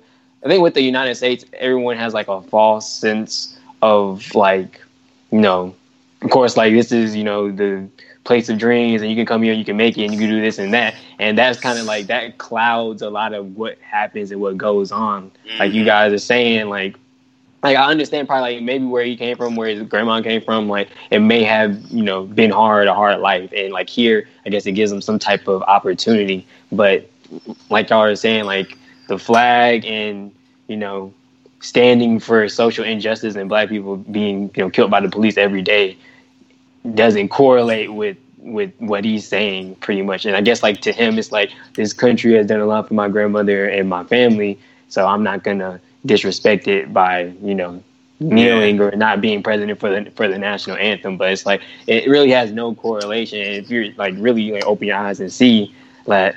All right, like you guys are saying, like your grandma probably was really like oppressed and had to work a thousand times harder in order Facts. to get get where, to where she was to even you know to be here. So it's like it shouldn't have been like that in the first place. It shouldn't be like that at all. So it's like to really honor your grandmother, like you should be like you said, you should be standing with your people and kneeling or you know bringing some type of some type of change or awareness versus like making some type of tweet like this and you know having this type of thought process. So like you said, Trey, hopefully someone in his family, if his grandmother's still alive, hopefully someone got into his ear, sat him down, gave him a lesson, and hopefully he's thinking differently about what he said now. But you know, I don't know. Like kind of like with the Drew Brees thing, when he apologized, I don't know if you know two three days thinking on is going to change his I- ideas and his ideology and stuff. So, but that's just kind of like what I'm thinking. Yeah, well, fortunate fortunate enough for uh, Stephon Tuitt, he's not popular enough to get the the Drew the Drew Brees smoke. And while we are dealing with uh, not as popular players doing fuck shit in regards to the movement, uh, San Francisco Giants pitcher Sam Coonrod, how ironic, uh, was uh, a, a picture was taken of him not kneeling as a myriad of other San Francisco Giant players, all white, were kneeling. Um, and he was asked why didn't he kneel. His quote says as such, "I am a Christian, so I just believe that I can't. I just believe that I can't kneel before anything besides God." I just can't get on board with a couple of things I've read about Black Lives Matter and how they lean towards Marxism. Uh, Mhm. and I and I wish I had enough information about what Marxism is, and I hadn't really had the time to really do the research on that. So I'm not really going to comment on the Well, Marxism part. Well, well, hold on, hold on, Trey. You could, you could, and you can keep on talking. I'll let you finish your point because the Uh-huh. the, the blessed thing about what we do in in our, in our platform is that we are a Google away from figuring out what Marxism is. Yeah, you, you, you're definitely right about We're that. Google away, so you can keep on. Uh, yeah, you, you're definitely right about that. But just to kind of my thoughts on what he said in terms of him being a Christian. Um, okay, you, you you entitled to your opinion, you entitled to your remarks or whatnot. Um, I mean, if he'd have took the Ray Lewis route and just uh, you know got on both knees, pause, yeah, um, you know, with the with the rest of the players and just said, "Hey, you know, I got on both knees because I was in a praying stance." Uh, you know, while the anthem was playing, I'd have been like, "All right." You know, because you know when Ray Lewis did it, it was kind of like, man, you know, you ain't got to explain yourself. But you know, I, I would have been okay with that excuse from him. Um, but to say because you're Christian and you don't believe some of the things that um, you know, of what Black Lives Matter is about, then, bruh, I would like to know what these things you're referring to. Are you referring to the statement itself? Are you referring to the group that is, you know, the people that form the group Black Lives Matter? Is there a conspiracy theory that you have about this particular group? Like, I would, I would like to know what what is it that you have a, a problem with for you to be the only player on the Giants that's standing and everybody and it's not just his teammates. yeah, All the Dodgers, all the Dodgers, you know, took a knee, yeah, you know, right right before that game. yeah. So for you to be the only cat that, you know, is saying this and did this, it something something's not right up there, man. Yeah. Something is something something's not right. So I'll read the um, I read what came up on Google. Uh, central to Marx's central to Marx's theory is an explanation of social change in terms of economic factors, according to which mean I don't know what the okay. I'm confusing myself. i will just read it and see, and y'all see if y'all make sense, and y'all make sense of this. Um, uh, central to Marx's theory is an explanation of social change in terms of economic factors, according to which the means of production provide the economic base which influence or determines the political and ideological ideological. I'm sure I'm not saying that right. Superstructure Marx and Engels predicted the revolutionary overthrow of capitalism by the proletariat and eventual attainment of a classless communist society. Um, I'm not smart. I'm not that smart anyway. So I can't I, I can't tell you what all that means in layman's I got two terms. I got two college degrees and even I can't figure that out. Um, but I could tell you, but what I could, what I could tell you, it seems like don't none of this shit got nothing to do with nothing. Um, so in my ignorance, I will say, Coonrod, you can kiss my ass, and you're a racist. Yeah, from I, I can maybe try to, you know, to Hey, man, pick we- it. Or, I think what is what he's trying to say, or what not what he's trying to say, what the definition means is, um, that he sees Black Lives Matter as a group that is trying to overthrow. I guess pretty much. I guess the way that Americans run, like capitalism, When you said, they they don't. In a way, he's trying to call us like a communist type group, if that makes sense. Kind of like they believe like a equal structure for all. So What? like So he's saying he don't believe that everybody should be equal. That's what that's the what he's saying he kind- believes. Kind of kind of and, and from what I've digested from the definition of Marxism, because I know it has a lot to do with the eco- economical aspect of Uh huh. trying to, I guess, to be on basically become like on an equal playing Yeah. or everyone you know right. has the equal, yeah, yeah, this equal economic stature. So Right.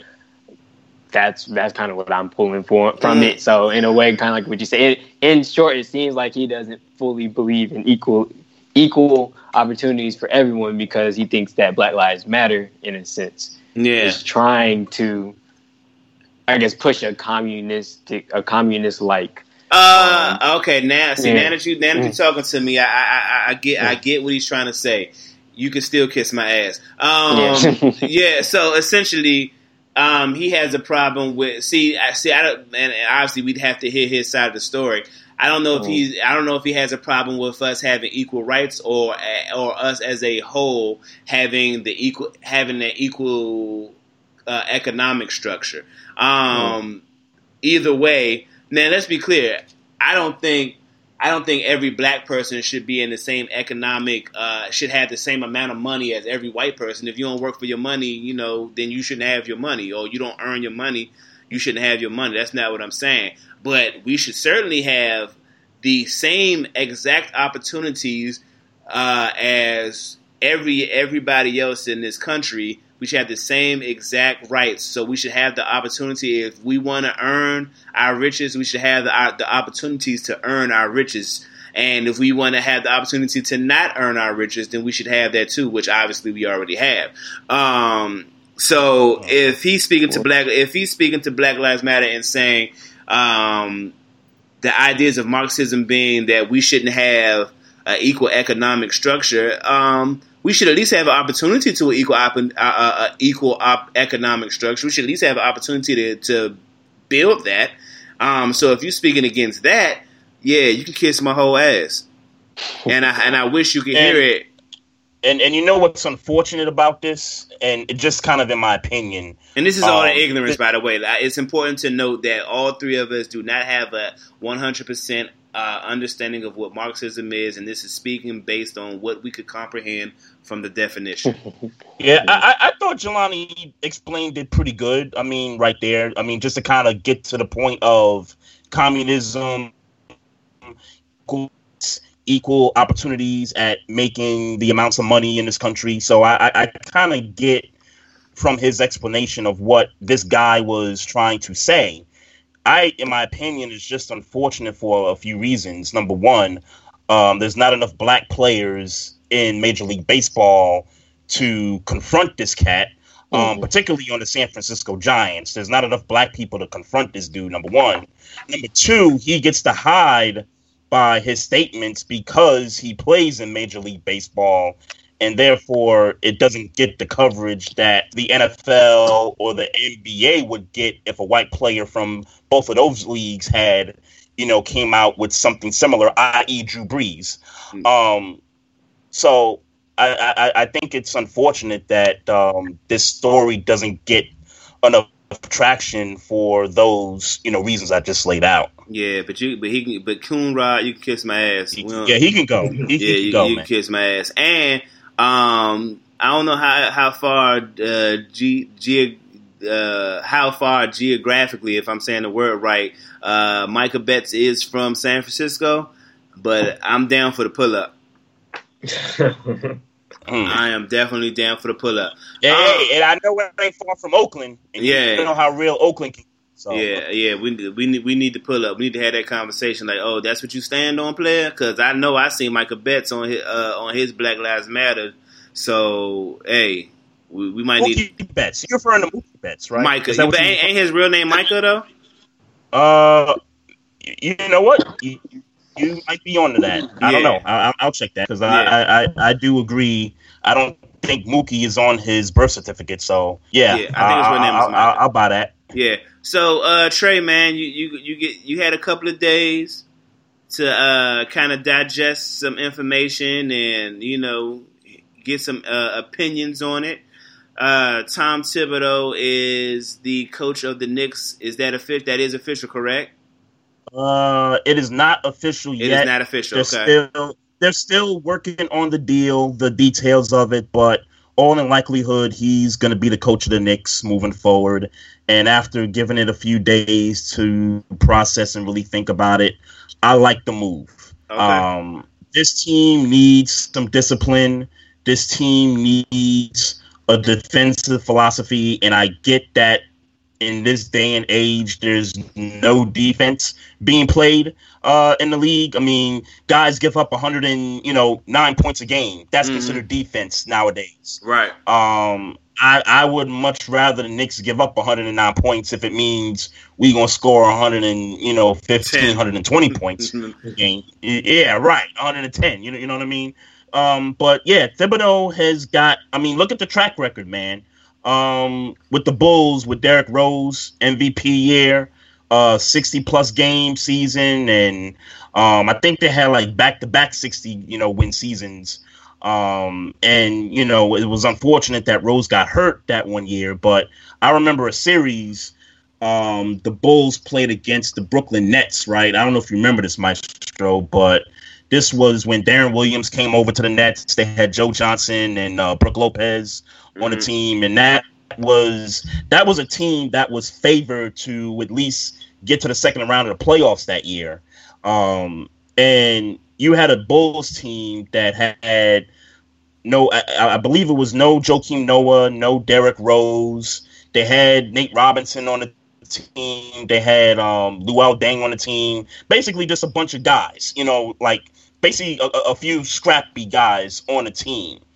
They took that Nets team to a seventh game and beat Nets in Game Seven in Brooklyn, and you know went on to get you know bounced by the Heat the next round. But um, I looked at that series and I said that that's got to be the coaching of Tom Thibodeau right there. To be without your best player and still win a series against one of the better teams in the league at that time, or considered to be one of the more talented teams at that time, I, I had to give the guy credit. Look what he did when he went over to Minnesota, and I get it didn't end so well, but they gave Thibodeau, in my opinion, too much power in terms of you know front office decisions and all that stuff. Like it felt like it, he had too much on his plate. So when you look at that Minnesota situation, they had gone 14 years without a postseason berth. Mhm. That guy comes in, you got Karl-Anthony Towns, you get Jimmy Butler in a trade. Uh, Andrew Wiggins is what the third, fourth best player on the team, and they go to the playoffs. Even with Butler, I think missed like I don't know 15 games that year, and they ended up winning 47 games. and and got to the playoffs in the Western Conference. So Thibodeau's track record speaks for itself. I love the move. I think it'll instill some discipline with this basketball team. They need to play defense, and I'm I'm, I'm here for it, man. Now they just got to get you know some better players, and hopefully, um, you know, they could build that through the draft. Jelani, where you at, man? Tom Thibodeau as the Knicks coach. I mean, I don't know. I kind of, I don't know. I'm like 50-50 with it. Just Yeah. because, Don't really, because, I yeah. don't know. I'm with you. Don't really, nah. It's Jelani, it's- I don't Maestro. Maestro was just he's just Maestro doesn't mean that. He's just trying to mess with me. That's all that is. I don't know. It's it's because it's a multitude of things. Like you know, Thibodeau, we see him. Well, to me, I see him. Of course, he's a he's a defensive minded guy, strong minded guy. It's almost like like it's his way or no way, and that's kind of what. I mean, I know it wasn't. That's not the reason, but to me, it's kind of like why a lot of players got kind of ran down in Chicago. It's like Mm. why kind of you know The minutes. yeah, diminished it diminished like the run they could have possibly had because of you know, I guess this A coaching style. dictatorship. Yeah, and um, it's just like kind of like it feels like a kind of coaching care stuff. It's been in so many different places, like in, in my eyes, to where it's like I wish they would have gave. I, but it's also like the Knicks too, so I see kind of like what they're trying to do. You know, they're trying to kind of like they need like an overhaul, like from top to bottom. Which I They don't need know. to they I need to get Vivi uh Yeah. Stiviano up in there to get Dolan up out of there. Yeah, man. Exactly, that's what I'm saying. That, Like, that's what they need. Yep, that's what that's what they need. But it's like I guess for right now, to me, I guess I see it kind of like as a plug-in. I know it's five year deal that they're talking, but I guess it's someone that can they're seeing like hopefully is some type of leadership going forward in a sense, like so like a strong personality, strong leadership going forward. But I don't know how really it's gonna mesh with you guys at young core. Um, Yeah. because you guys are a young team and all y'all gonna do is probably get younger. I don't I personally don't foresee really any there's not this upcoming free agency class isn't strong. In 2021, I don't really see it happening. They're still going to be Right. trash. Well, well, look if if if we have young players and if the narrative about Tom Thibodeau giving players too many minutes to play, then he's got the players that's going to play forty minutes a night. anyway, Because Anyway, they're young. right? Because they're young. Got him anyway, right? Yeah, he, he got Yeah. the players to play forty five minutes a night. I so hope, but you know- is going to diminish long term development and uh, and affect them in a you know negative way? Like you know, cause start causing injuries? Does it cause friction in the locker room? Like I think they definitely will respect him. You know, he's a guy that's been in the league. He knows what he's doing. He's coached guys like Jimmy Butler, Derrick Rose, and everything. But to me, I don't know. I I just personally don't fully like the hire, but I see why they hired him. If that makes sense. It almost like to me is like a not to switch up sports, but like a Mike McCarthy hire for Dallas in a sense. Kind Mm. of like it's a it's a guy that's proven and you know kind of like what he's about, what he's gonna do, and like you're trying to piece them with what you got. So like you said, like you got young guys, and you got young talented guys. So it's like you feel like Thibodeau is gonna pretty much bring the most out of them, the best out of them, and he's gonna be that leadership to you know to push them to be as great as they possibly can be, which I think they need. So, like I said, I'm kind of like on the fence with it. It's just like I just not sure fully how it's gonna mesh with them being a younger crowd, younger group, and him and his type of coaching style. Like you know, Maestro saying kind of like the dictatorship type. And a Um, side note to that. Side yeah. note to that. Um, Mike Woodson interviewed for the coaching job also. Yeah. Um, there's rumors that he's going to be a part of the assistant coaching staff, which Okay. I'm okay with. I, I would have, I would have been okay also if he would have got the head coaching head- job. Yeah. But, but you know, it's Thibodeau, Mike Woodson's on the staff. Um, I'm I'm okay with it. Now they just gotta, you know, put it together and you know keep Dolan's ass upstairs. Hey, so talk to me about projections, Trey. Are they going to make the playoffs in five years? Uh, in five years, within the next five years. Within the next five years, are the Knicks going to make the playoffs? um, yeah, I'm I'm willing to take that bet. You willing to take that? Okay. Within the, within, the, within the next five years, yeah. yeah. Meaning that he's meaning that Thibodeau is there all five years. Right. Yes, yes. I, I I believe they'll they'll make the playoffs, Gotcha. even if it means we win forty games and we're a, a seven or eight seed because you know it's still the Eastern Conference. Yeah, right, right. So, you know, That's why I'm. That's where I'm at with it, man. And and I didn't talk. And I didn't talk about this um before, but um World Wide Wes, who was Yeah. hired by the Knicks Mhm. you know, a, a few months back. Um, I don't know much about him except the fact that he's got a lot of pull Yes. with you know some of the players, Yeah. entertainers, and you know in the industry and all that. PR move, Um, much like the Steve Stoute move. PR moves. PR move. Yeah, exactly. Yeah. Exactly. Exactly. So, um, don't know much about the cat, but hoping it makes some kind of difference.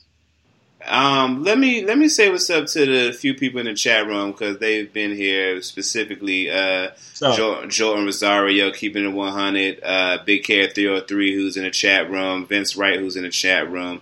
Um, I just want to make sure I uh, shouted them out. Um, Jordan Rosario um, uh, um, also saying that I was right when talking about uh, the Richard uh, the Marxism comments from the Coonrod nigga. Um, Yeah. he's saying that. so. Yeah, he's saying I was right. I just like to point out when people say I'm right. Um, Jordan Rosario's latest comment: Nothing will change for the Knicks until the team gets sold. Dolan keeps getting in the way. Um, I tend to I, I tend to uh, echo that sentiment. Um, he he got to go. Um, we need to get Dream Doll in there to go ruin to go ruin it for uh, ruin it for him. Um, if you're not familiar with Dream Doll, she's a very attractive uh, New York rapper. She can go in here and go and stir some things up, get Dolan about here. We rooting for you. so, so every time these stories come up, like with Dan Snyder with the sex, you know, situation with the Redskins, or Woody Johnson with the allegations of saying racist stuff, I always say to myself every time I read these articles, "Damn, why couldn't this be Dolan? Yeah, Like, why, why, why, why, why couldn't this be James Dolan? Like, you know what's crazy? How sports how sports leads us to those types of wishes, man. We we shouldn't be wishing those types of things on people. People are losing their jobs and their livelihoods. But I mean, but let's be clear. He's going to sell that team, and he's going to get a billion dollars for selling that team. And yes, Sure, is he going to lose sure. money over a lifetime? Yes, but I mean, come on, bro. You can't be mad at leaving. You know, a, a, severance package of a billion dollars. Like, you be all right. And, and let's remember this, just to just to make a comparison, Maestro Jelani. Mm. The Redskins in the last couple years, when you watch their games, you see empty seats in that stadium. Like the fans are making a real big, you know, statement with that. When it comes to watching Knicks games, the Garden gets packed every night, no matter how bad the basketball team plays. They pack that place every night.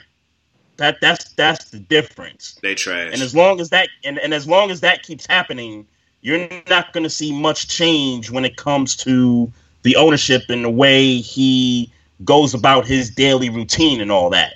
You know, whether it means he gets in the way of the coach, he gets in the way of the GM. It's going to be that way because the dollars keep coming because we keep patronizing the product. yeah. We, we keep showing up at the games. Team is trash and y'all fan and y'all are trash as fans.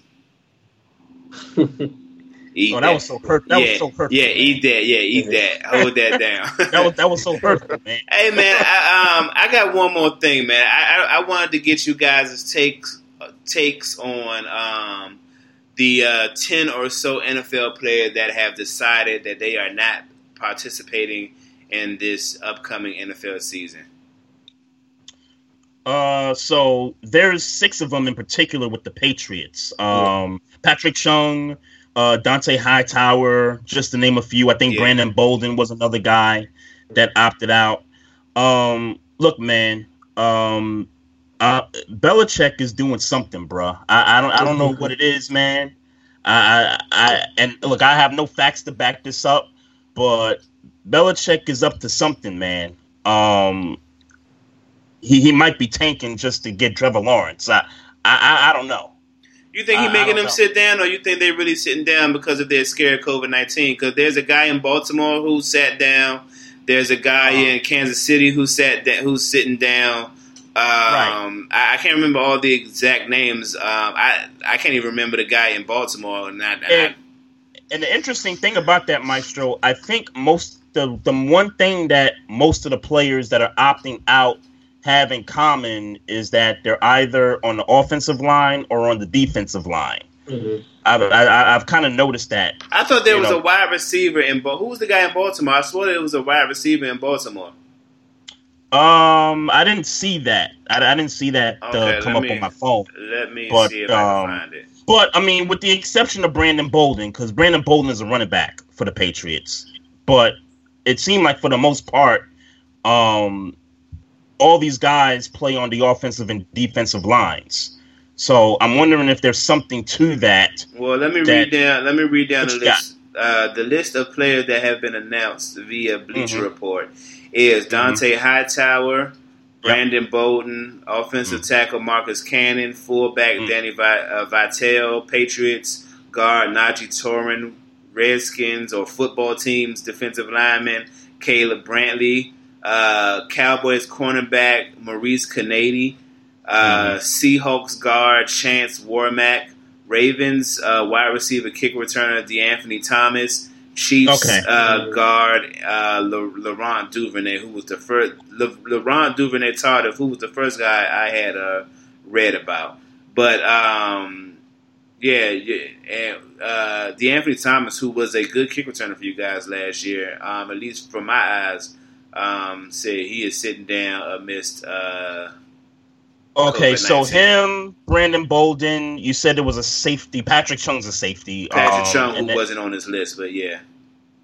Oh, okay. I mean, actually, because I mean, based on just based on what I'm reading, one, two, shoot, one, two, three, four, yeah, five out of maybe uh, out of maybe eleven players, maybe um, Okay. are opting out. And and in the comments, it also reads uh, Bears defensive tackle Eddie Hmm. Goldman is also opting out. 2020.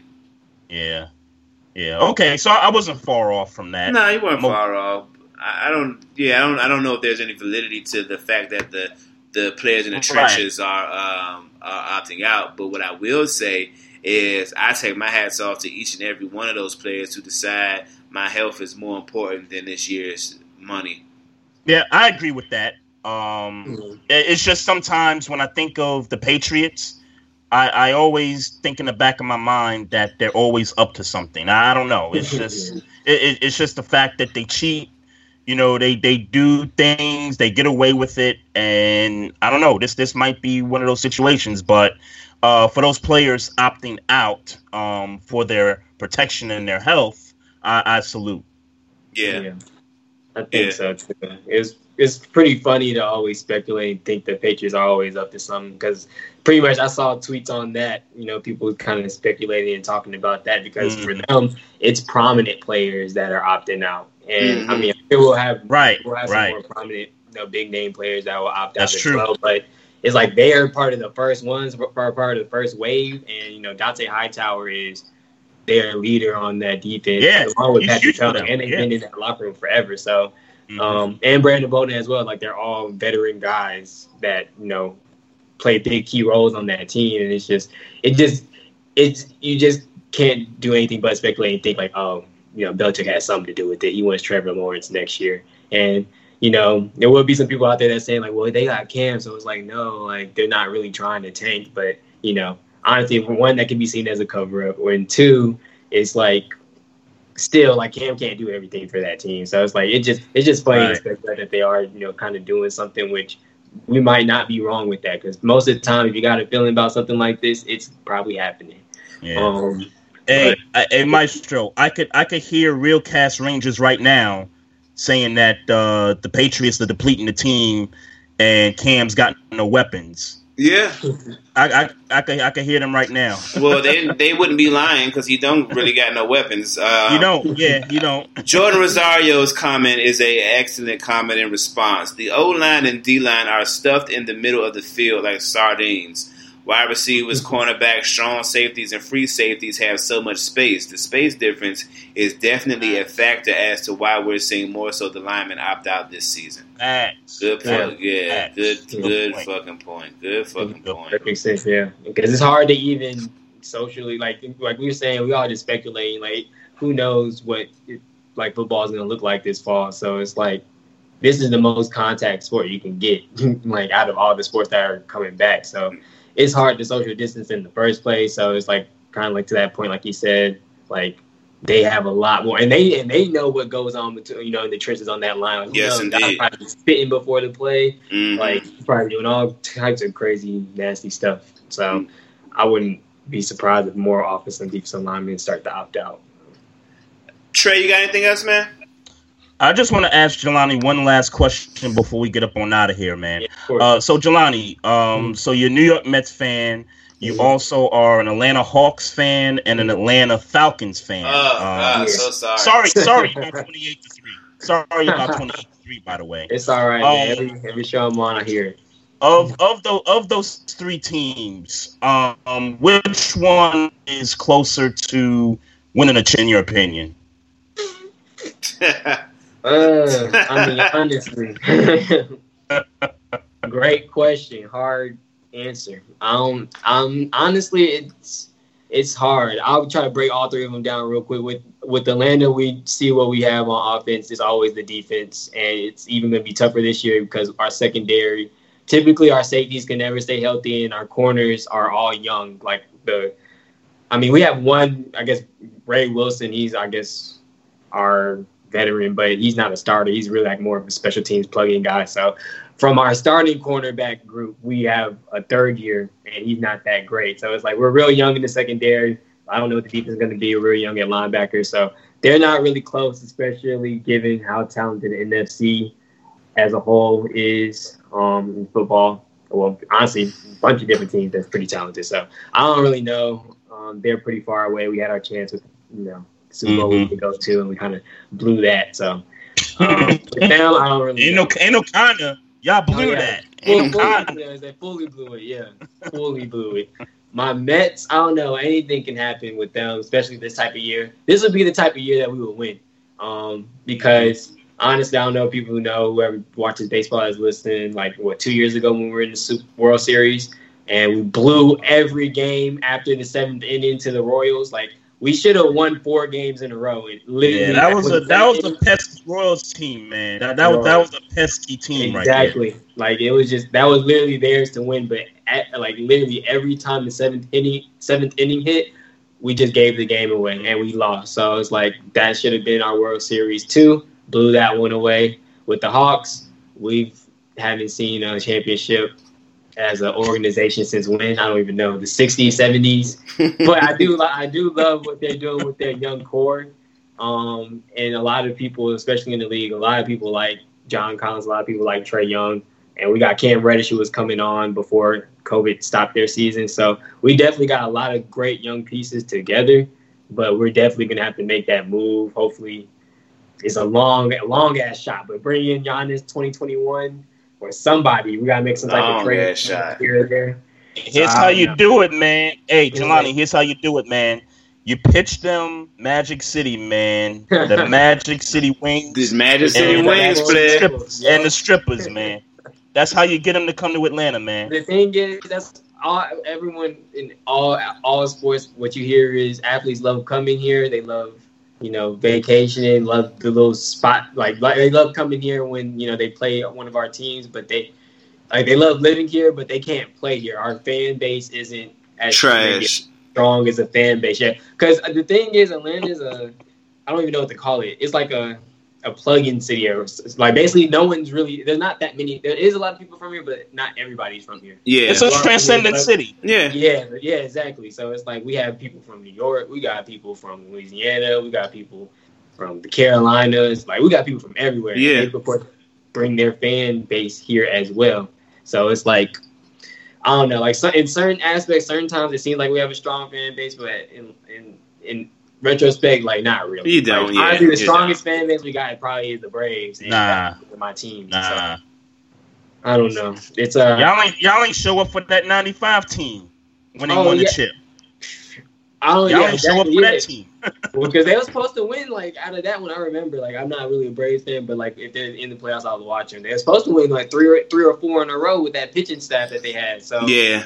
Um, and I, I think they went to what two more, but lost those two. They So, went to three more. Yeah. Yeah, three, yeah, but they lost them. So I mean, yeah, I, I don't know. It's like certain stuff like that happened, and the people in the city just kind of throw the team away. So to answer your question, I, I can't really answer it. I just gotta say none. I don't think we're really. We're just we're just trying to be competitive at this point. And, Well, I tell you what, y'all are the uh, the hotbed for building black businesses, and maybe y'all too busy building businesses over there. yeah, like we, well, one thing I guess we win at is um, the music scene. One hundred percent, one hundred percent. Black Black Hollywood too, man. Black Tyler Perry Hollywood, is- yeah. Make he making money down there, man. Exactly. Yeah. He doing it up. I guess they see Atlanta as a black mecca, you know, to to come and start different things. So, um, the one thing I do always hear is, or I even say it myself, if until we do right by Michael Vick, we ain't gonna win no championship for this city. at. Mm, I like that bar. Yeah, I like that that's, that's bar. kind of what I All right. Hey man, on that on that note, man, I'm gonna ask you to plug your show one more time for the for the listeners, man. Oh yeah, of course, of course. Um, again, first I want to say thank you guys, you know, Maestro and uh, Trey for having me on. It definitely was a joy. Love talking all these topics. Love talking sports in general. So I appreciate you guys for you know having me on and you know the hospitality and everything. Um, but yeah, to find me, um, of course, I'm again I'm Jelani Brown, host of What the Game Means to Me podcast, a sports podcast with Jelani Brown. Um, I'm on all you know all platforms. If you want to follow me on Twitter, I'm at WTG MTM podcast. It's pretty much the first letter of every word of my podcast. So WTGM TM podcast. Um, and then also I just made an Instagram maybe like a week or two ago. It's just what the game means to me. So follow me there. I'm starting to post stuff up. And then I also have a Facebook page, what the game means to me. Search that. Give me a follow and like as well. You know, I appreciate it because I'm pretty active on all of them. So, you know, just hit me up, listen in, you know, comments and feedback's always welcomed. And uh, and uh, yeah, like I said, appreciate it again for all the hospitality and the talk tonight, boys. Yes, sir. yes, Jelani, sir. man. Thank you so much, Jelani, for coming on with us, man. It was it was a breath of fresh air. We we appreciate your company, man. It was dope to talk some sports with you. Yes, sir. And um, man, you know, we hope to get up on the other side, man. Yeah, that's what I was about to say. Definitely we'll have you on very, very, very soon. So Yes, sir. Thank yes, you. sir. Hey, look, man, we uh, appreciate everybody uh, listening, and everybody that's going to listen live, everybody that's going to listen on demand. Uh, real quick, make sure you follow us on Instagram at Barbershop Sports Talk Podcast. You can follow me at Trey uh, at Maestro Styles. Excuse me. You can follow Trey Frazier at Trey Frazier. On Twitter, you can follow me at Maestro Styles. You can follow Trey at Barbershop SPOR2. Make sure you like the Facebook page. Make sure you subscribe to the YouTube page. Uh, for Trey Frazier, we good, homie? I'm good, man. Hey, Close us out. Yes, sir. For Trey Frazier, this is Maestro Styles. We'll see y'all next week. Peace.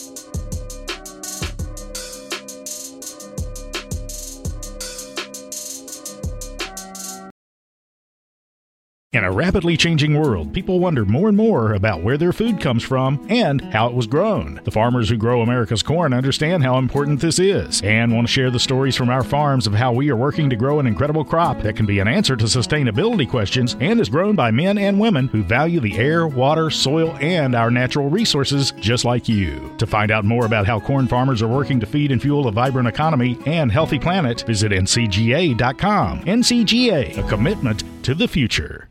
Welcome to Sweet Tea USA, where we know our sweet tea and we like it sweet. Sweet in the morning to get you through the day, sweet in the evening to put a smile on your face. And McDonald's knows sweet tea too. That's why you can get any size sweet tea for just a dollar. Plus, with insulated large cups, your drink stays cold longer. Here in Sweet Tea USA, everything is a little sweeter. Ba-da-ba-ba-ba. Prices and participation may vary. Cannot be combined with any other offer or combo meal as compared to prior large cup.